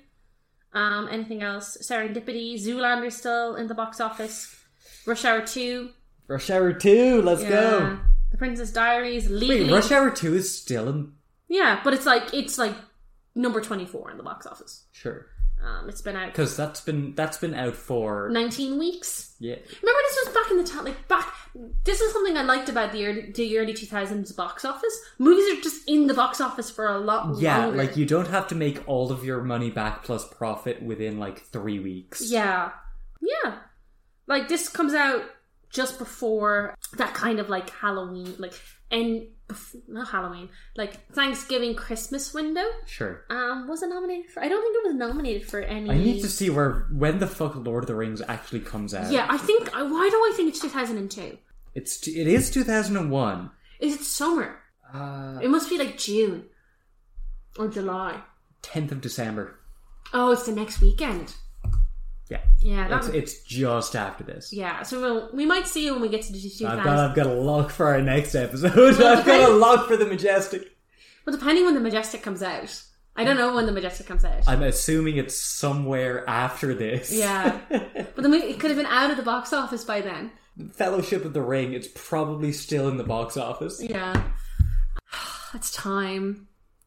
Matt Damon trivia. do you want to do the Matt Damon trivia before we do the rankings? Do you want to do the Matt Damon trivia before the rankings? I have the Matt Damon trivia. I have the Matt Damon trivia ready to go. Let's go do that before the rankings then. So the Matt Damon trivia. Oh, why have I scrolled? It's scrolled on my page. No, uh, it's to do with gambling. Ooh. Basically, when they were filming this movie, they did a little like let's gamble together as like a group of guys. Didn't they do that for uh, Rounders as well? Yeah. Oh no, Matt Damon went to like the Texas like He went to play in the Poker World Oh, Cup, that was it, or yeah. not the World Cup, you know what I mean? Yeah. Poker World Championships. Sure. So the cast did gamble during their off hours. While there's disagreement be- who- between who won the most money, George Clooney says Matt Damon. Nice. Hell yeah. Damon says it was Brad Pitt. I say it was Matt It Damon. was probably Brad Pitt. Do you think it was Brad Pitt? But Matt Damon b- learned to play poker. No, you're from right. I, Rounders. yeah, no, never mind. Matt Damon played in the Poker World Championship. He probably won it. which I think is very funny. So this is a little bit of a George uh, trivia because it's very good. Uh, Clooney managed to lose 25 games of blackjack in a row. um, also, I love that it's managed as though he was trying to do it. Um, another bonus trivia fact: um, Matt Damon was offered the role, the main role in The Majestic, but turned it down. And Jim Carrey took it? Yeah. Nice. Which is weird. Intriguing. Intriguing. Very different We'll talk- actors. we'll talk about The Majestic and what that movie's about in one minute. But first, we need to get ready for Matt Damon Ah. trivia. Oh, no, Matt No, but Damon, not Matt Damon Damon. Trivia. The trivia. rankings. The rankings. I'm just getting my list together very quickly. We've now watched, well, we've watched 20 movies, but we have to rank 21. Uh-huh. It's your first time listening to the podcast. Fucking fair play to you, though. Yeah, well done. Very well fucking- done for getting this far. Um, we got silly about two hours ago. Yeah. we did warn y'all. Um, Oh. So what we're gonna do is we're gonna give ourselves ninety. We're gonna give ourselves thirty seconds to put down as much of this as we can. Uh, I'll set an alarm on my phone. You know what I mean. Um, Uh-huh. We get to prep our rankings. We don't get to do any. We can't look at the list of our rankings beforehand. They're subject to change each week because it's based on how we're feeling today. yeah. Um, I I think my my ranking this week based on how I'm feeling today will be very controversial. Mine's going to be also very controversial, I think. Right, 30 seconds going. Have you Alright. been doing it already? Oh no, you've been doing the numbers. Uh, I have done the numbers and I've done like the bottom two, three. Alright, 30 seconds on the clock, go. Shit. Oh no, no, not already. Yes. Still in the fucking middle. Oh. Okay, I've gotten so few written down, Sean. I've got my bottom three and my top five. I've gotten my bottom five, Damn. some of my middle three, and then nothing else. Uh, actually, I, I know one more. Oh god. Okay, let's go. Let's, let's All right, let's, let's get go. it started. Let's get it started in Okay. here. Number 21, uh, Good Old Boys. Yeah, we still haven't been able to watch it. Have not Um, been able to find it anywhere. Number twenty. you know You know what this is? You've seen All the Pretty Horses. uh, Jay and Silent Bob Strike Back. Number 19, Rising Sun. All the pre horses. Number 18, Yeah. uh, Jay and Silent Bob. Yeah. Number eighteen for me is Bagger Vance. Number 17, Yeah. Bagger Bounce. Uh, Field of Dreams. Number fif- I think this is where Field of Dreams goes, I think. I need another set. Number 16, Field of Dreams. Number sixteen is Rising Sun. For me, mine was. I always had them flipped. Yeah. Okay, yeah, no, uh, and then Now next- we're in the soup. yes, and then uh, no, the soup the soup begins immediately after this one. That's what I mean. We're in the soup. No, we're not in the soup yet. Why? Uh, my number fifteen is Geronimo. My number 50 is Chasing Amy. Uh, the soup begins here for me because I think Geronimo is a little bit below the, the soup. Yeah. Soup. Uh, the soup is basically, these are all our three star movies that can go in any order. each exactly, week. yeah. um, number fourteen for me is going to be Finding Forrester. Oh, I'm in the fucking building. I basically I know what number 9, 10, and 11 are. Yeah. I'm trying to remember what numbers 12 to 14 are because that's the soup. Rounders is my number 14 this week.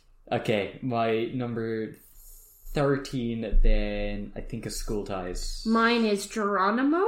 Uh, number twelve is Chasing Amy. My number 12, I need to give myself 30 seconds to chit. Not 30 seconds. I need to go myself a minute because I know. I know what's above it here, but I just Uh-huh. don't know what other movie.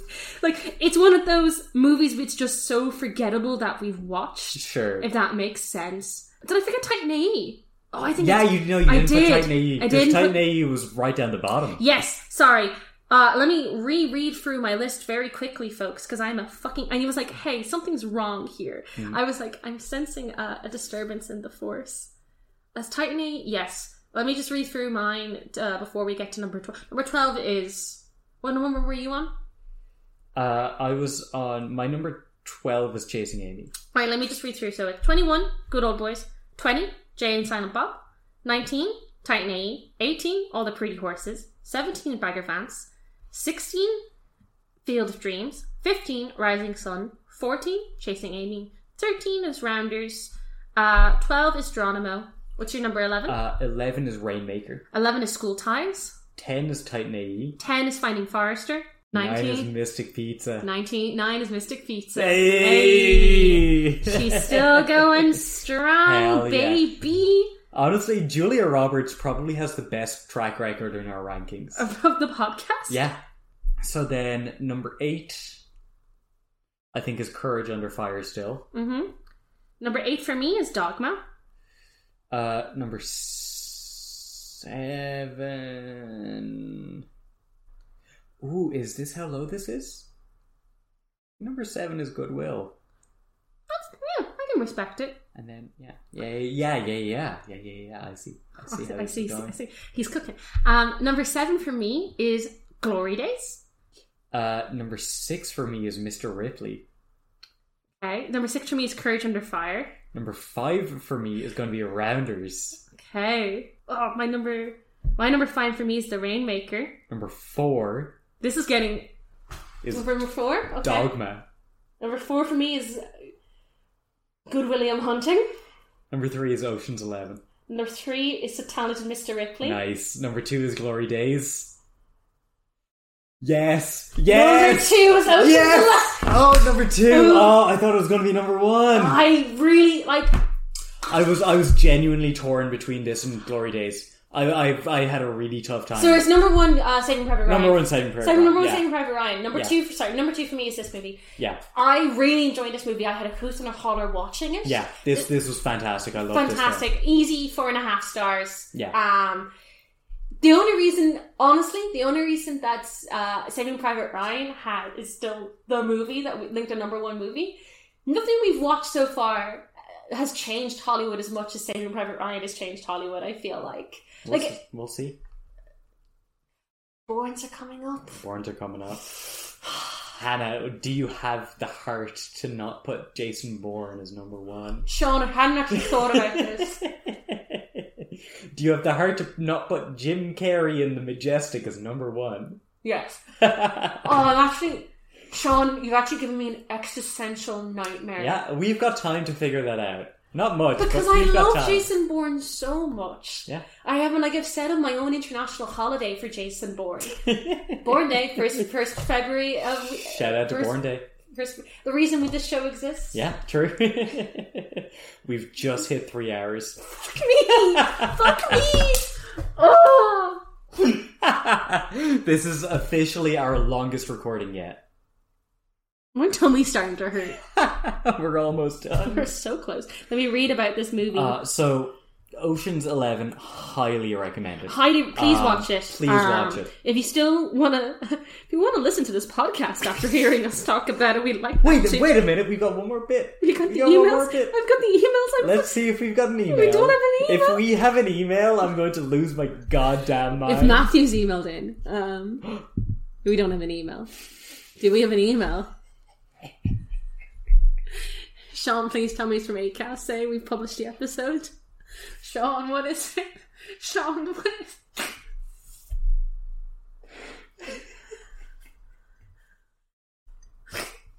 Sean, what's wrong? he had it.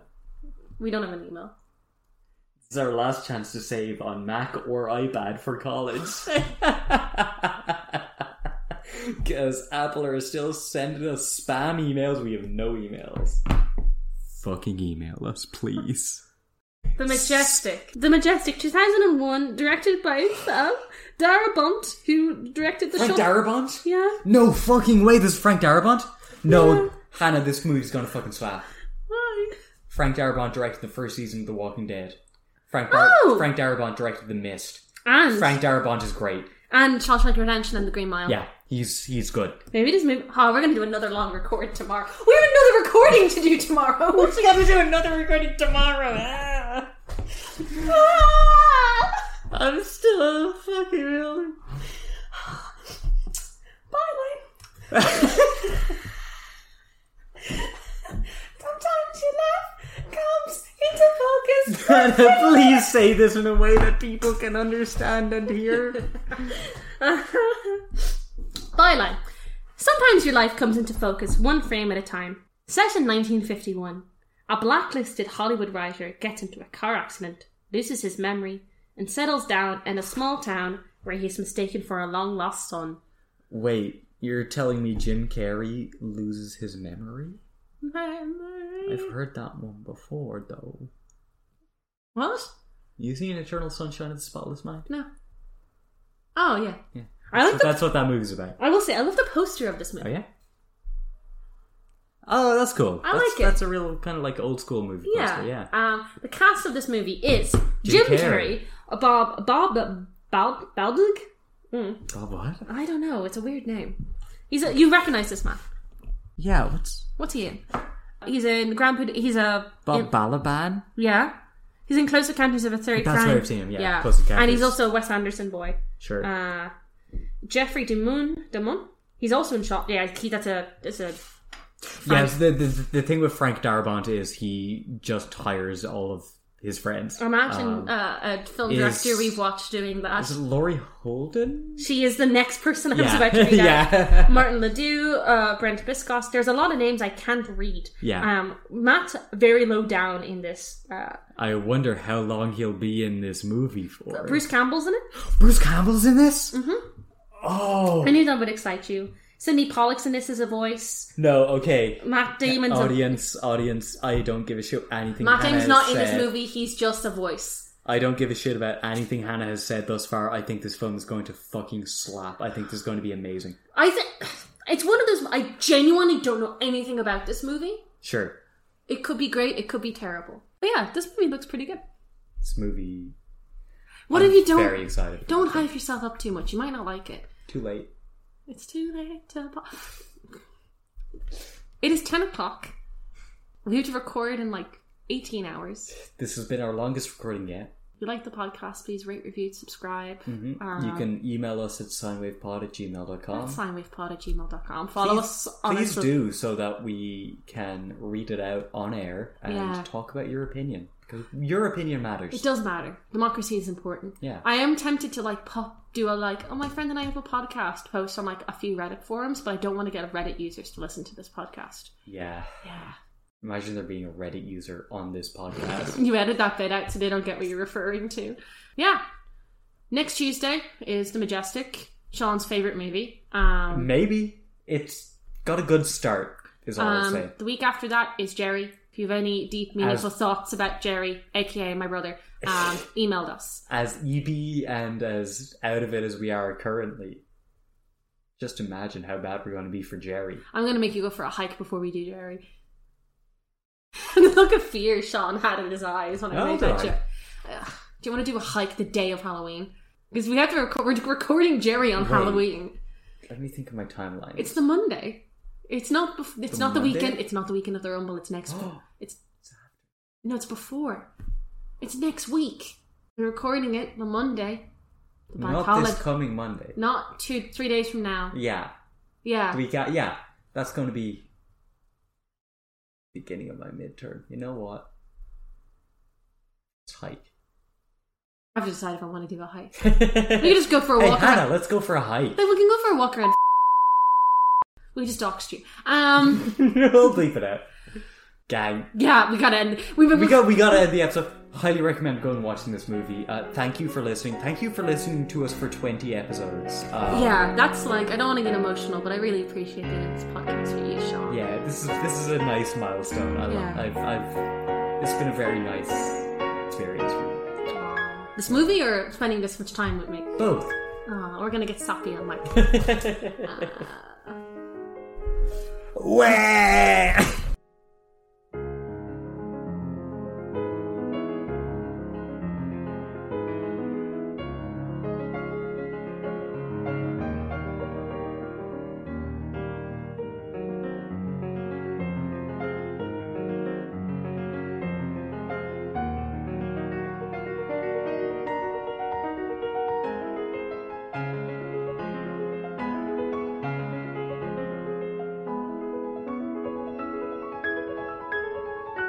Just kind of keep. I always forget to move it slightly closer to you. to me because just because I talk quieter.